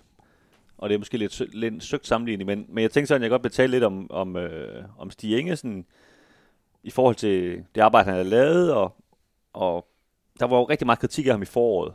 Øh, også med baggrund i de indkøb, han har lavet om sommeren, hvor mange af dem ikke rigtig slog til. Øh, Mathias har nævnt øh, Kominowski øh, øh, ved det tidligere blandt andet, ikke? Øhm, og så synes jeg, da lige i starten af, af efter sommerferien, hvor, hvor de her nye spillere, de, øh, øh, de som, kan man sige, slog sig ud og rent faktisk spillede ret godt. Så, Ja, sommeren 22. ja, sommeren 22, ja. øh, altså blandt andet med Haugen og Kevin Jakob og så videre, Mølgaard, der, øh, der fik han lige pludselig ret meget rost, fordi de gjorde det ret godt i starten, de der spillere, og man fornemte sådan en stemning vente lidt, at øh, ej, han sgu god nok, øh, øh, hvad det, sportschefen der, ikke? At han, han kan godt finde ud af det alligevel, han skulle bare lige have lidt tid, og Mads Emil Madsen også lignede også. Øh, Ja, lige noget virkelig. million, øh, hvilket jeg vist Ja. også kom til at skrive i avisen øh, og så videre, ikke? Så, så, så der synes jeg egentlig, der, der kunne man godt mærke stemningen vende omkring ham. Og så er den så ved at flippe tilbage igen nu, tror jeg, hvor, hvor nogle af de her spillere øh, ikke har præsteret lige så godt over hele øh, efteråret, som, som de gjorde i, i begyndelsen. Hvor den så falder tilbage til ham igen, så, så utaknemmeligt er det jo selvfølgelig ikke at sige, at nå, ja, øh, havde han egentlig styr på det. Øh, og det er sådan den ene side af det, hvor, hvor Stine Bjørnby, man siger, han bliver selvfølgelig hele tiden bedømt på de her indkøb, ikke? Øh, fungerer det, fungerer det ikke? Øh, og så synes jeg også, der har været et par, par uheldige sager. Øh, og en af dem er med, med, med William Eskelinen, som, som stoppede i AGF i, i foråret. Øh, før han stoppede, der, der var han nede og spille på, på U19-holdet. Øh, og han er trods alt 25, tror jeg, eller noget af den stil. Han er i hvert fald ikke under 19. Øh, Øh, og jeg synes, det, det var et meget uskyndt forløb, hvor, hvor AGF ikke rigtig, øh, de vil ikke rigtig udtale sig om det, og Øh, William Eskelin ville så heller ikke tale med os øh, omkring det, men, men det var sådan ret åbenlyst, at han var, han var utilfreds. Det, øh, det, det, var, det, var, det var ikke svært at se. Øh, AGF ligesom forsøgte at lægge låg på at sige, at øh, det, sådan er det bare, det, det er sådan, det er i en klub, når man ikke kan bruge spilleren mere og sådan noget. Hvor, øh, i hvert fald, var dig, Kim, vi har jo dækket AGF i, i over 10 år, vi har da aldrig set det før, at, at øh, en spiller lige pludselig spiller ned på, på U19-holdet, når han ikke kan bruges. Øhm, så det, det virker som, man kan sige, man forsøgte på den helt hårde måde at fryse en mand ud, som man øh, på grund af det, han havde leveret på banen, tænkte, at man ikke kunne bruge mere. Men, men nu er det jo nogle gange sådan, at man, man må, kan man sige, man må leve op til det, man engang, nogle gange har skrevet under på. Ikke? Og det, øh, det var AGF ikke en stor interesse i, og William Eskelin, han skiftede sig sidenhen til, til den svenske anden division, og, og åbnede også op for, da han kom derop, at han havde haft det dårlige AGF, og han synes, han blevet behandlet rigtig dårligt af, af AGF. Øh, Ja, vi kunne, ikke, vi kunne ikke få ham i tale i de sidste måneder. jeg stod, jeg stod i og ventede på ham øh, ved en af de der U19-træninger, øh, og stod og overvejede sådan en helt U19-træning for at snakke med ham. Og det tror jeg godt, han kunne regne ud, hvorfor det, vi plejer jo ikke at stå og kigge på U19-hold træner. Og da han så, da de var færdige, der, der satte han simpelthen i løb inden for, for banen, og løb lige forbi mig, og så sagde han bare, nej, da jeg spurgte, om han havde tid til at stoppe. Så, så øh, ja, han, han skulle ikke have udtalt sig noget om det, men, øh, men tilfreds det var han i hvert fald ikke. Og jeg, jeg synes, jeg synes, øh, det synes jeg ikke helt, de kunne være bekendt. Det synes jeg ikke. Øh, så er det godt at han ikke præsterede ordentligt inde på banen, men derfor kan man godt øh, behandle mennesker med, med værdighed, synes jeg. Ja, det var en lidt, det var en lidt øh, grim sag, det Det var der, i hvert fald den faktisk. fodboldens kyniske verden, vi fik at se der. Ja. Og der var jo også lidt med, der var også en sag med Thorsteinsson, ikke? Øh, som vi også har, har skrevet en, en del om, hvor, jeg, hvor jeg, jeg tror ikke, de var helt enige om, hvad, Nej, men, altså, hvad, hvad, der var op og ned, og han, han faktisk blev sat helt uden for holdet, ikke? jeg kan huske, du ringede hjem, nej, Kim, du stod ude på... Der tror jeg, det var dengang, de tog ham tilbage igen, ikke? De starter med, at de, øh, de melder ud, at, at uh, Thorstens, han spiller ikke mere, fordi at, uh, han vil ikke forlænge sin kontrakt, og så vil vi hellere have nogle andre til at spille. Og det, der så var, var lidt uheldigt, det var jo det her med, at AGF troede ligesom, de var sikret, og da de så tabte en masse kampe og fandt ud af, at nu kan vi faktisk godt rykke ned, så, så tror jeg, både spillertruppen og måske også i bestyrelseslokalet, de sagde, hvorfor altså vi ikke bruger ham der islænding der? Og hvad var det så, der skete ud til den træning, der du var ude ved? Jamen, som jeg husker det, så var det jo, at, at Stig Inge og, og, David kom hen og ligesom proklamerede, at nu er han, nu er han tilbage i folden, ikke? Og, og det var, som så vanligt var det jo ganske udramatisk, men altså, man forstod jo også, at der var nogle spillere, der ligesom havde, have påpeget, at nogle af, de, øh, af dem, der var øverst i hierarkiet, ikke havde påpeget, at det var ikke optimalt, at, at han rendte rundt og var den bedste til træning nærmest hver gang, og så øh, kunne han ikke komme på holdkortet. Og når, når man er et hold, der er i så stor krise som AGF var på daværende tidspunkt, så skal du stille med det bedste hold, ikke? Og det, øh, det, det var også en underlig situation at stille, medspilleren i, ikke? Og, og Jon var vidderligt den bedste til træning hver gang, og viste virkelig, øh, her har I mig, prøv at se, hvad I går glip af. Så de må simpelthen øh, komme krybende og, og, og fortælle, at øh, nu er han tilbage, og nu vil de gerne bruge ham igen. Ikke? Det, det, var, det var heller ikke særlig kønt. Altså, der, der var også noget, noget kommunikation og noget, en, en måde at, at behandle en spiller på, som ikke var, var helt optimal der, synes jeg. Ja, og det virkede jo... Den officielle begrundelse var, at han ikke skulle stå i vejen for, for talenterne, når han nu ikke vil forlænge. Men det virkede jo også lidt som om, det var noget bitterhed over, at han ikke ville forlænge kontrakten. Ikke? Altså man kunne have tjent nogle penge på ham ved at sælge ham videre og sådan noget. Og så skulle han lige have en tak for sidst med, at så må du sidde og kigge på i de sidste to måneder. Ikke? Og det, igen var det, det var sådan lidt uskyndt forløb. Ikke? Ja, og kender man Jon øh, ret, så har han jo sikkert også brokket sig rimelig højligt over hans situation og så videre, ikke? så det har nok heller ikke gjort situationen bedre. Men lige pludselig så var han jo så ind i varmen igen. Med, jeg ved ikke, om han ligefrem var med til at vinde, vinde skuden, men øh, han, han kom da i hvert fald til at spille igen. Ja. Og de rykker da i hvert fald ikke ned. Så Nej. øh, det kan da være, at han havde en, Det kan vi blive enige om. en positiv indvirkning ja. på det. Vi har nogle af de uafgjorte kampe, vi trods alt fik i, i slutspillet. Det gav jo blandt andet spilletid til, til Adam Dagim og, og Frederik Iler på det tidspunkt, kan jeg huske, hvor de, de virkede ikke sådan nødvendigvis Superliga klar, øh, da de kom ind i, i de kampe, og, og alt imens man havde øh, Jon Dagur, som, som bare slet ikke var med. Øh, det, det, var, øh, det, var, det var meget, meget specielt. Ja, men som Dennis også siger, jeg tror simpelthen, de var, på et tidspunkt var de så sikre på, at de, de nok skulle overleve, og så begyndte den der nedrykningsstreg altså at, komme tættere og tættere på, og så gik der lidt panik i foretagen, og så, øh, jamen, så kan man jo skifte holdning til tingene. Det, det gjorde de i hvert fald. Jeg tror ikke, det var med deres gode vilje, men, øh, Nej, men sådan endte det i hvert fald. Men han er så ikke AGF-spiller mere, for han, han, han forsvandt jo så selvfølgelig efter sæsonen. Øh, det går han. Nå, Det er jo lige gået op for mig, at jeg har to, der minder rigtig, rigtig meget om hinanden. Øh, men øh, det er der ikke noget at gøre ved. kan du slå dem sammen så, eller hvad? Jeg kan godt prøve. Øh, jeg, har, jeg har et punkt med, der hedder, øh, hedder dommerkendelser og fokus på dommerkendelser. Det lugter meget af... Er det de to punkter, fordi Nej, nej, kunne jeg nej. godt fortælle dig, at de minder Hold meget om hinanden. Dommerkendelser og kendelser for dommeren har jeg med. Øh, hold op. Jeg, øh, Det er hans snørkelrubrik, det der. der er... Øh, der, der har været et, et meget, meget, meget stort fokus på dommerkendelser. Ikke nødvendigvis kun fra AGF's side, men, men også fra øh, det oceanske fanmiljøs side. Øh, og jeg tror, at man øh, nogle andre steder i landet nok vil, vil kigge på, på oceaner som nogle af dem, der, der brokker sig allermest øh, over, over dommerne. Jeg skal ikke nødvendigvis sidde her og sige, om det, det er korrekt eller, eller ikke korrekt. Jeg, jeg, øh, jeg ved bare, at det var noget, der... Det virkede til, det, det opstod ligesom i, i, i 2021. Øh, Jeg kan blandt andet huske den der kamp, hvor, hvor, hvor Benjamin Witt øh, begår det her straffespark, og Jonas Vind han scorer efter, efter slutfløjt. Og, og Over i ting parken, ja. over i parken. Og, og det er ligesom fortsat videre i, i 2022. De fik sådan lidt en, øh, altså, de følte sig forfulgt, ikke? Ja. Ja. Altså, der skulle ikke ret meget til, hvor, nej, så er de der igen, ikke? Dommeren, de er altid efter os. Sådan en stemning, der var, ikke? Øh, men der, ja, det jeg så synes, der er, er endnu mere interessant, det er, at, at AGF faktisk også har, er, er begyndt at være, være endnu mere medspiller i, i den der tankegang. Øh, jeg kan huske, at vi var over i, i parken, øh, Kim Robin og, og jeg, øh, AGF tabte 0-1 derovre på, på et sent mål af, af Lukas Lerager, hvor, hvor der var meget, meget stor øh, kritik fra, fra AGF-lejren over, at øh, Sigurd Haugen ikke havde fået et frispark længere oppe på banen, men hvor, hvor, hvor det jo så senere blev, blev sagt af, af dommer Jens Må i den kamp, at, at det var fordi, at det var ikke rigtigt i den samme angrebsfase og sådan nogle lidt nørdede ting.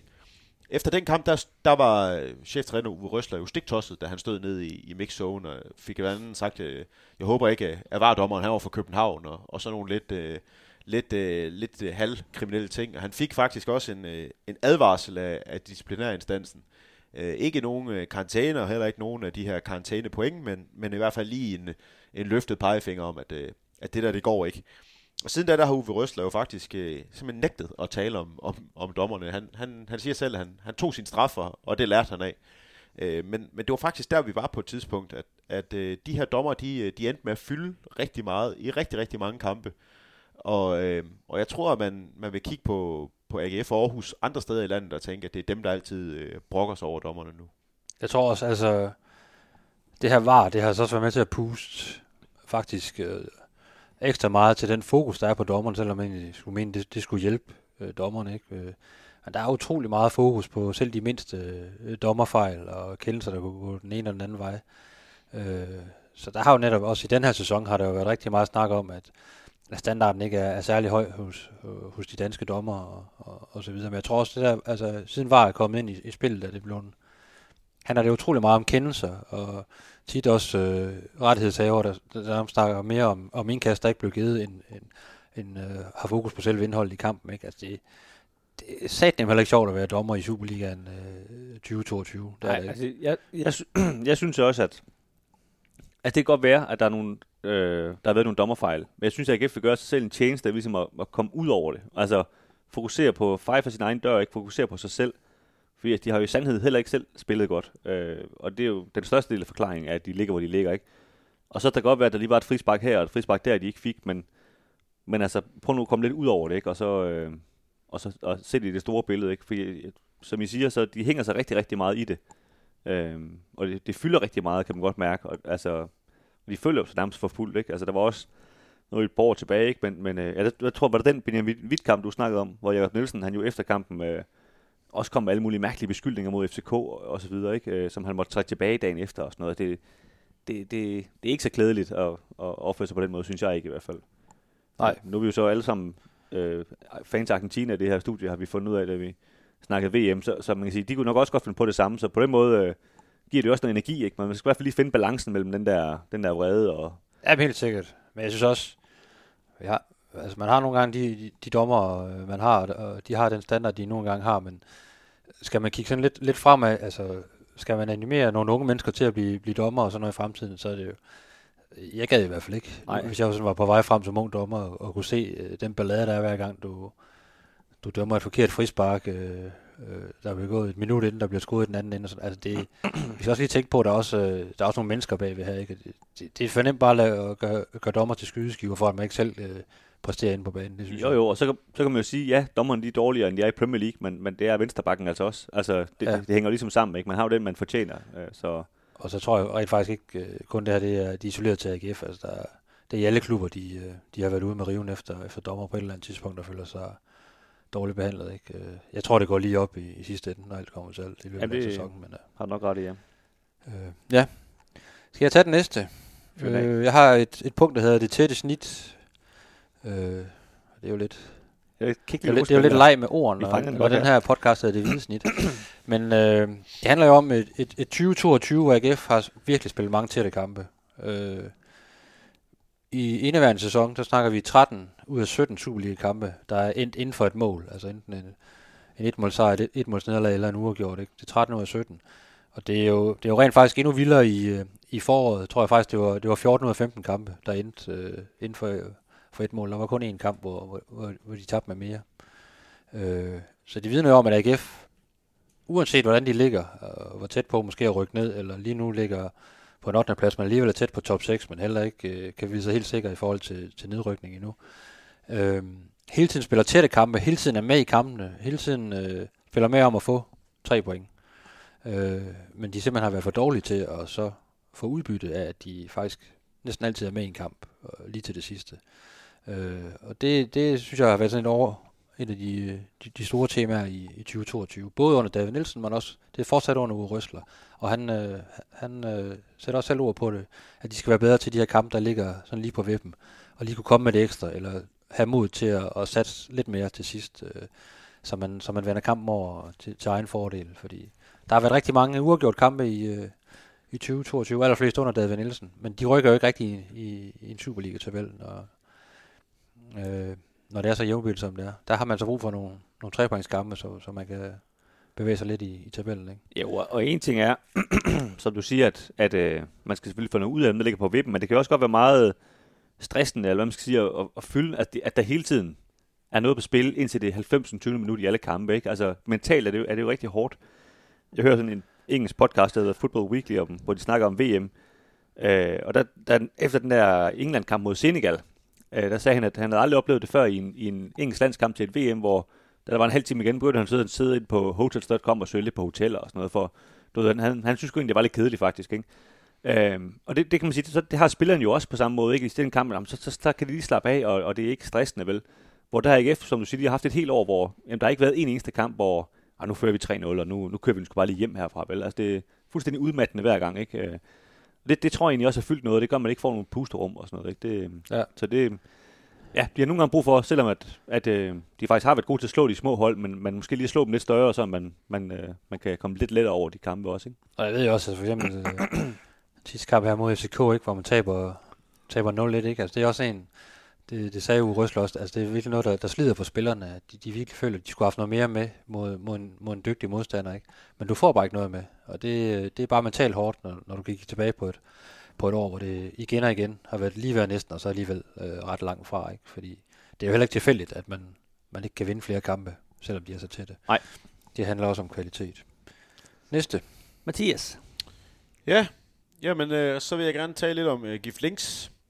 Øh, det her, øh, det, det var jo en mand, der, der blev købt ind for, for et beløb, der i sin tid af Peter Christiansen blev sagt, at det var et, et stort beløb, man i hvert fald havde, øh, havde købt ham for i, i Sydafrika. Og, men, øh, men sandheden er, at, øh, at det har ikke været et øh, specielt stort år for, for Gif Links. Øh, han har scoret én gang i, øh, i 2022. Han der blev rykket ned som, øh, som wingback også.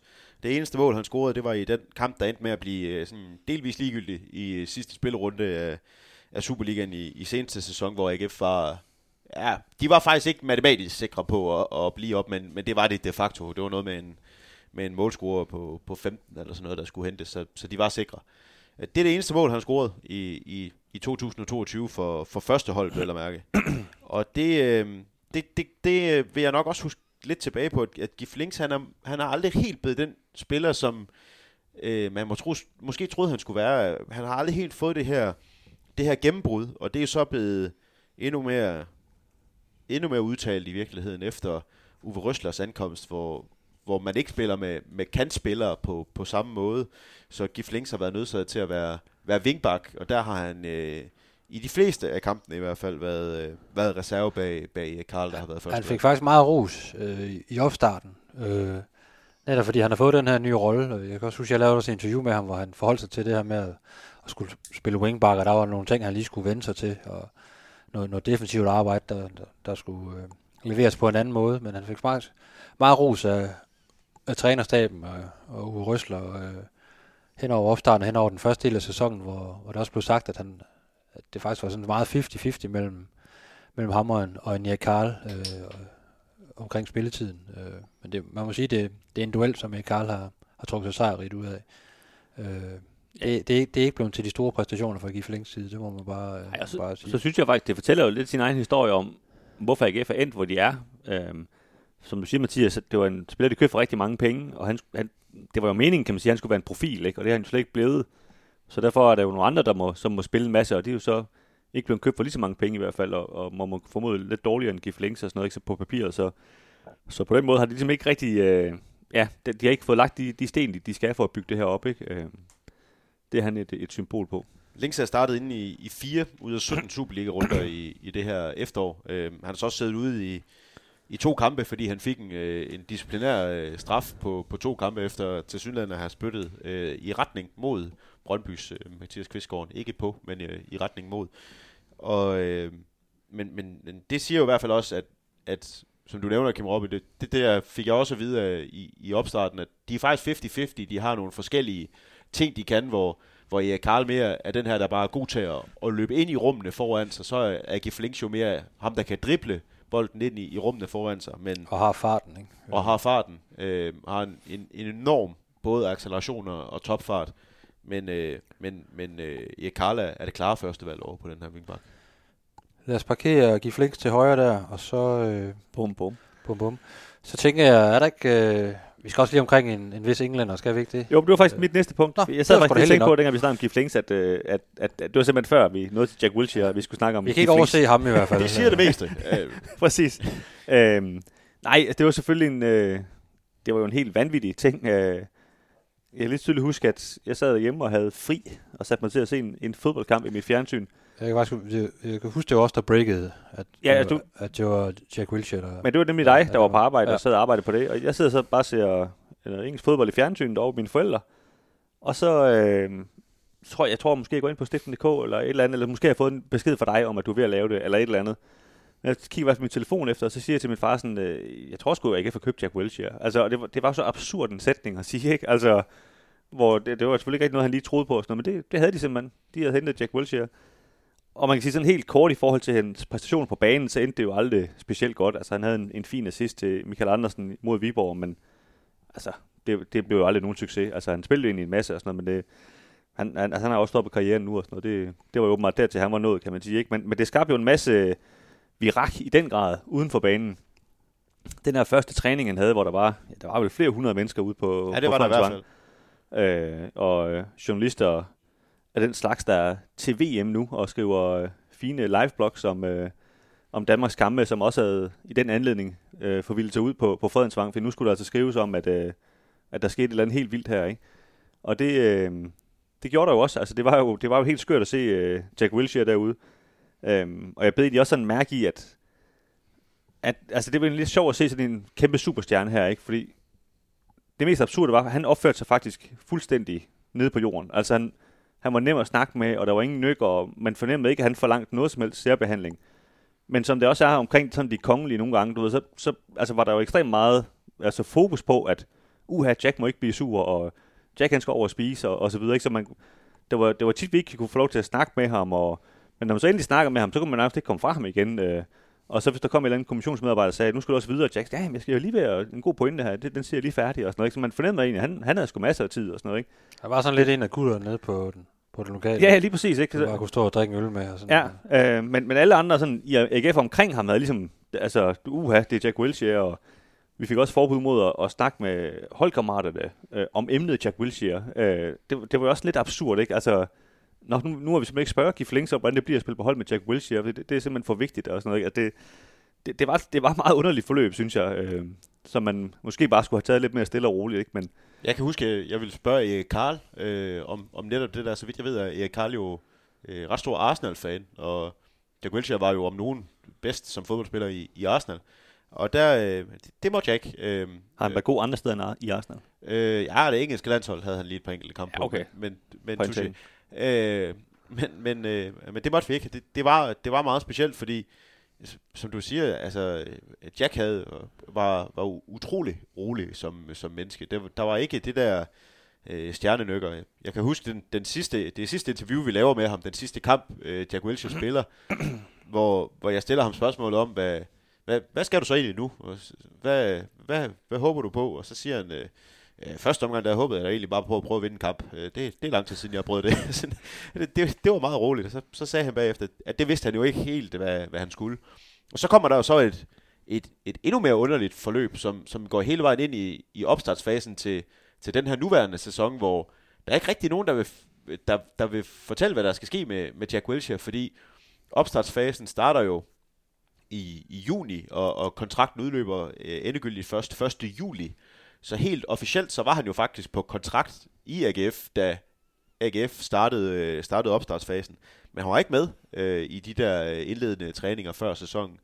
Øh, der var ikke rigtig nogen, der kunne give et klart svar på, hvad, hvad der egentlig skulle ske med, med Jack Wilshere. Ej, det, det blev med at trække det hen, at øh, nu vil vi se, at vi taler med ham, og samtidig kunne man fornemme, at han var begyndt som øh, ekspert på nogle engelske han var, podcast nærmest og sådan noget, ikke, hvor man sådan tænkte, at han virker ikke selv som en mand, der har tænkt sig at spille mere fodbold, vel? Altså. Plus at der jo også kommer nogle, øh, nogle, nogle historier fra, fra forskellige Arsenal-journalister om, at øh, han jo har holdt møder med, med Per Mertesacker, der er, der er ungdomsleder i, i Arsenal, om at, at få et trænerjob som ungdomstræner i, i Arsenal. Det, det, var, det var meget underligt. Øh, og øh, ja, det, det, det endte jo som, som alle jo i virkeligheden forventede på det tidspunkt, nemlig at, at Wilshere ikke kom tilbage, men det står tilbage som sådan en, et, en ret sjov... Øh, ret sjov parentes ja, i det hele.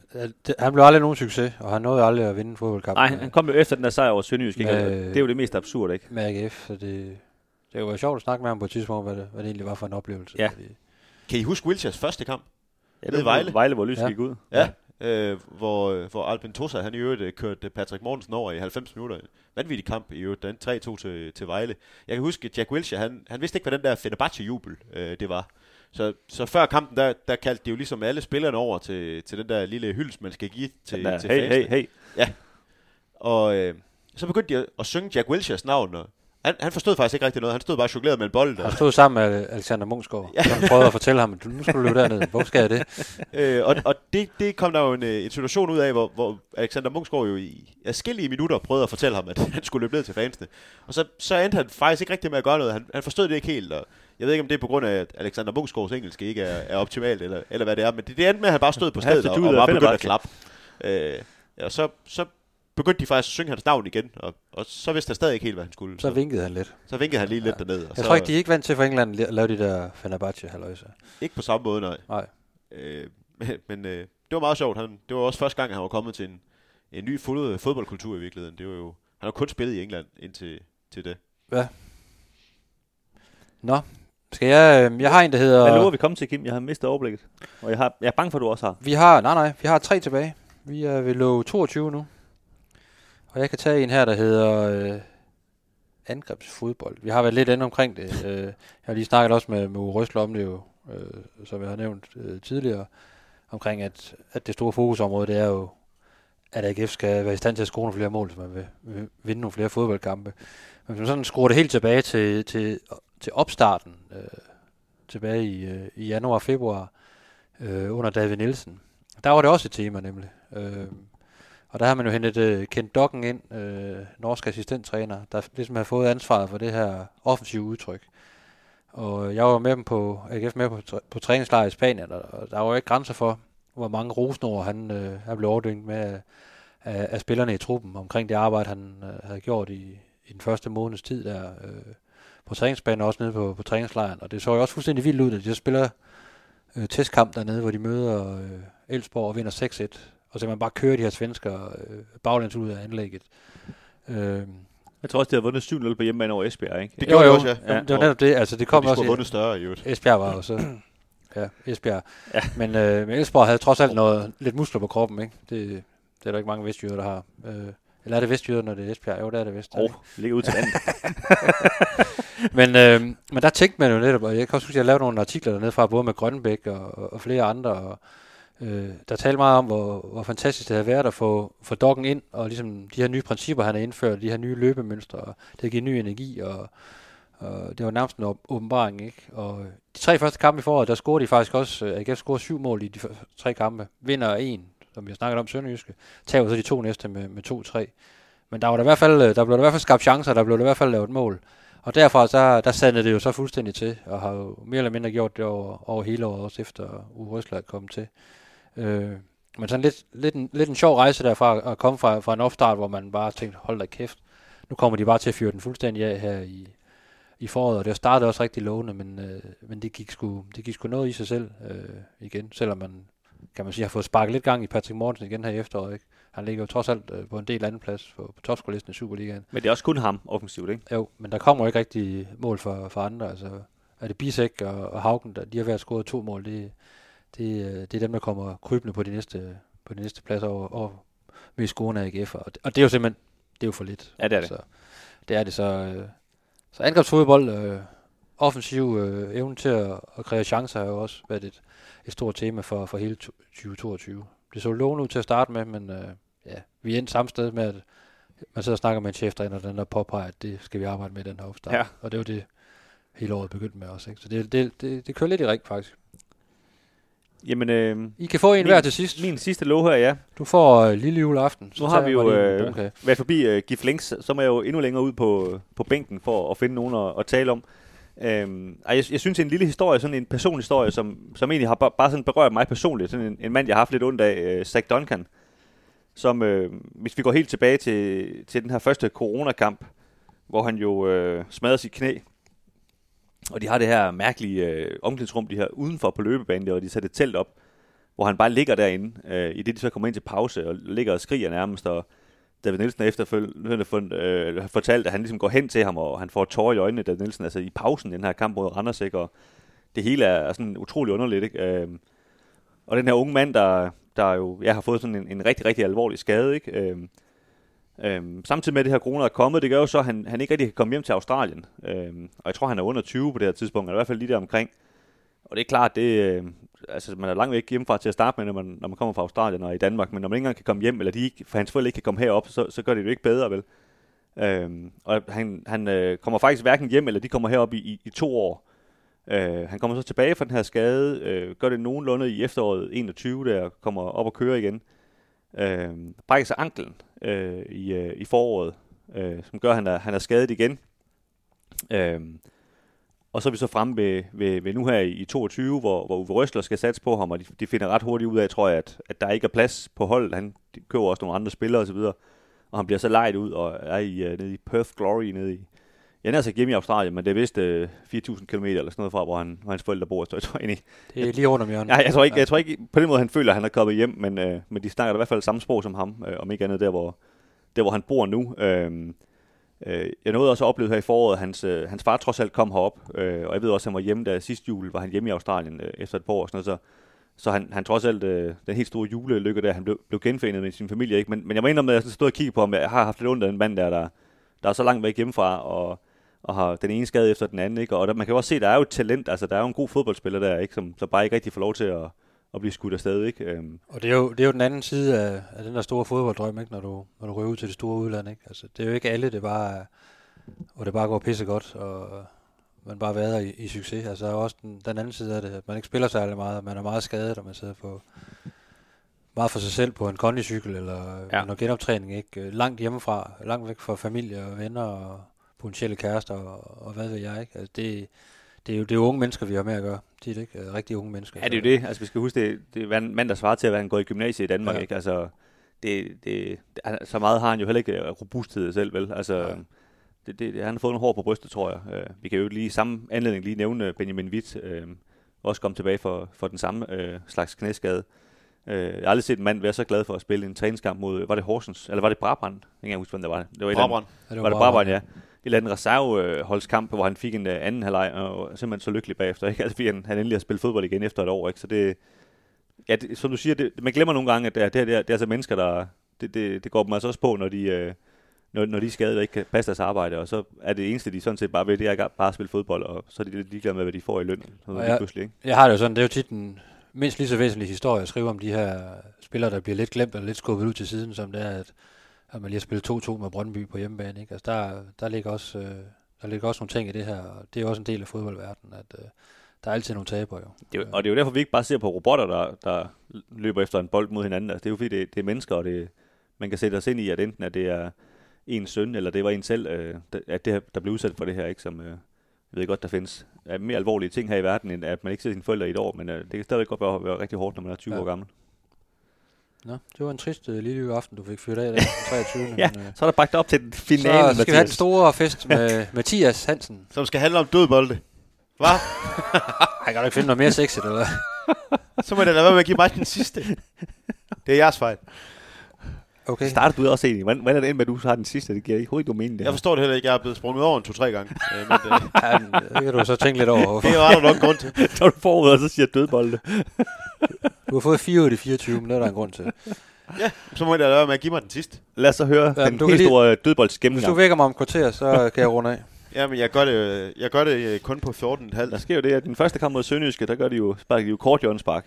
Og så, Og så i den anden kamp, der, der sparker de et kort og et langt. nej, vi forstyrrer ikke mere nu. Kom. De, øh, jeg, jeg vil jo, som det aller, aller sidste tage med, at AGF faktisk til sidst blev nogle øh, monstre, øh, hvis man må sige det, øh, i dødboldspillet.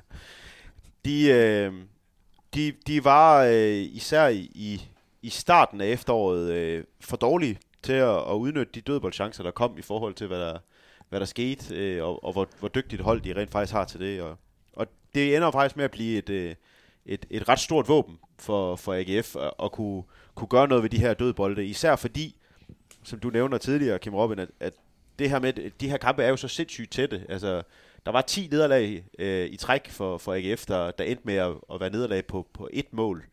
Øh, det, er jo, det er helt generelt et, et billede i Superligaen, der, der er et hav af uafgjorte kampe og hav af et måls nederlag. Og så er det meget godt lige at kunne pille sådan en dødbold, øh, der sidder helt perfekt op fra, fra hattehylden. Øh, Især når man har et par stykker, der nærmer sig de to meter, ikke? Øh, Præcis. inde på banen. det hele det, det kickstarter lidt i, i den her tre, eller i den her pokalkamp, også lidt en tredje kamp mod uh, AB fra, fra Gladsaxe, hvor de scorer to gange efter, efter dødbolde. Øhm, og, og derefter så, så er det ligesom om, at der, der kommer noget, noget, noget timing i nogle af de bevægelser, der skal være inde i feltet, men også i, i den måde, den bliver sparket ind på. Og, og resten af efteråret, der, der synes jeg faktisk, at man, man havde sådan lidt en følelse af, hver gang AGF fik en dødbold, at nu kan det blive farligt. Øh, I hvert fald en, en følelse om, at, øh, at, at der, kan komme en, der kan komme en afslutning, som minimum. Og De har også scoret, nej, undskyld, bare jeg bare over i Lyngby, selvom målet godt nok blev underkendt for et eller andet mærkeligt hands, ikke? Men øh, Ja. der scorede de trods alt efter en dødbold. Og de scorede to gange yderligere øh, i, de sidste, i de sidste fem kampe øh, på, på dødbolde, og, og kom også til, til afslutninger. I øvrigt også den her kamp mod, mod FC Nordsjælland på udebane, hvor, øh, hvor Nordsjælland jo var det bedste hold. Øh, det tror jeg ikke, der kan komme nogen herres nogen tvivl om, og så scorede Thomas T. Christensen på en, på en dødbold. Øh, det, det, er, det er altså bare et vigtigt våben i en, en Superliga, hvor, hvor presspillet jo ikke er sindssygt intenst, og hvor, hvor, hvor kvaliteten i boldomgangen ikke altid er lige høj, så er det godt, man kan hive de der dødbolde op, og så være et våben der. Så det du siger er, at de har fundet nogle nøgler, som, som måske i foråret kan, kan lægge endnu mere på det der dødbolds. Jeg, der. jeg tror, det kommer til at give dem tre point, i hvert fald en eller, eller flere kampe i, i foråret. Det understreger så også bare igen, hvor svært de har haft ved at score og lave chancer i åbent spil. Når man ligesom skal sige, at, at nogle af, af de mål, de lavede her til sidst i efteråret, det var, det var fordi, de var blevet gode til dødebold. Ikke? Øh, og, og det, er jo, det er jo stadigvæk et problem, at, at i åbent spil, der, der er de slet ikke farlige. Nå, Ja, med den øh, risalamand, så det var da godt nok en øh, ja, smørklat på toppen af risengrøden der. Det var lige så tørt som de brug her, du kom ind med. Øh, Ja, de sagde lige med tørre, mand. Men, Det, drik, øh, noget, drik noget vand. Men øh, ja, Ja. Men, skal vi ikke sige tak, fordi I øh, lyttede med, og god Jo, jul? skal, og skal, vi ikke lige, øh, skal vi ikke lige øh, opsummere? Du har simpelthen tænkt dig at lige gennemgå vil en gang alle 24 nu? Ja, vi skal lige have et overblik. Det skal fandme være hurtigt. Ja, vi har David Nielsen, vi har Grønbæk til Norge, vi har øh, fanprotest, vi har forårets første kamp nede i, i Haderslev, hvor det, der er nogen, der mente, det blæste, andre, der, der, der tog det lidt mere med ro. Der er noget om tilskuersnit, der er regnskab, der er Kuminovski skadet i Polen. Vi har været omkring selvfølgelig uh, Uwe Røsler, den nuværende cheftræner, pokalexit, Brøndby-kampen, altså denne her sæsons første kamp. Øh, Fort Aarhus, som ikke helt er et Fort Aarhus. Øh, Patrick Mortensen. Årets mål, det var Bisek, drift af Atletion. Øh, så var der noget med noget kebab og, og en kærestetur. Så, øh, så er der Sebastian Hausers nedtur. Bjørnebys Gørn og Laden. Dommerkendelser og kendelser fra dommeren. Øh, Jeg forstår det stadigvæk ikke, men øh, det var da i hvert fald nummer 18 på, øh, på vores liste. Så du høre efter. Så var det tætte snit, øh, og nummer 19, Gif Links. Uforløst, skulle man skrive i, øh, i en parentes. Vi havde noget om Wilshire, den her superstjerne, der, der blev fløjet ind for England, og var, var væk uden at vinde en eneste fodboldkamp. Angrebsfodbold, Zach Duncan, øh, skråstreg Benjamin Witt, øh, og så rosinen i pølseenden, øh, en sang om, om døde bolde. Standardsituationer. Ja, det, det, det bliver ikke meget mere tekst, at slutte af med.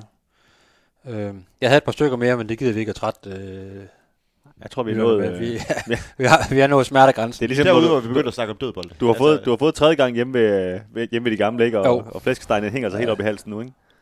Jo, og så er der, kommer der slikfad ind lige om lidt, så alt er godt. Jamen, vi siger tak for nu, og så, øh, hvis du hører det her inden onsdag, så vender vi tilbage med en, øh, med en stadion. Nyt stadion. Ja, og hvis du podcast. hører det efter onsdag, så vender vi tilbage med noget optakt, når AGF begynder at træne igen lige i starten af januar. Ja, 6. januar starter jeg op igen. Så, men, øh, men tak for nu. Øh, og øh, godt, Feliz nytår. Navidad. godt nytår og alt sådan noget.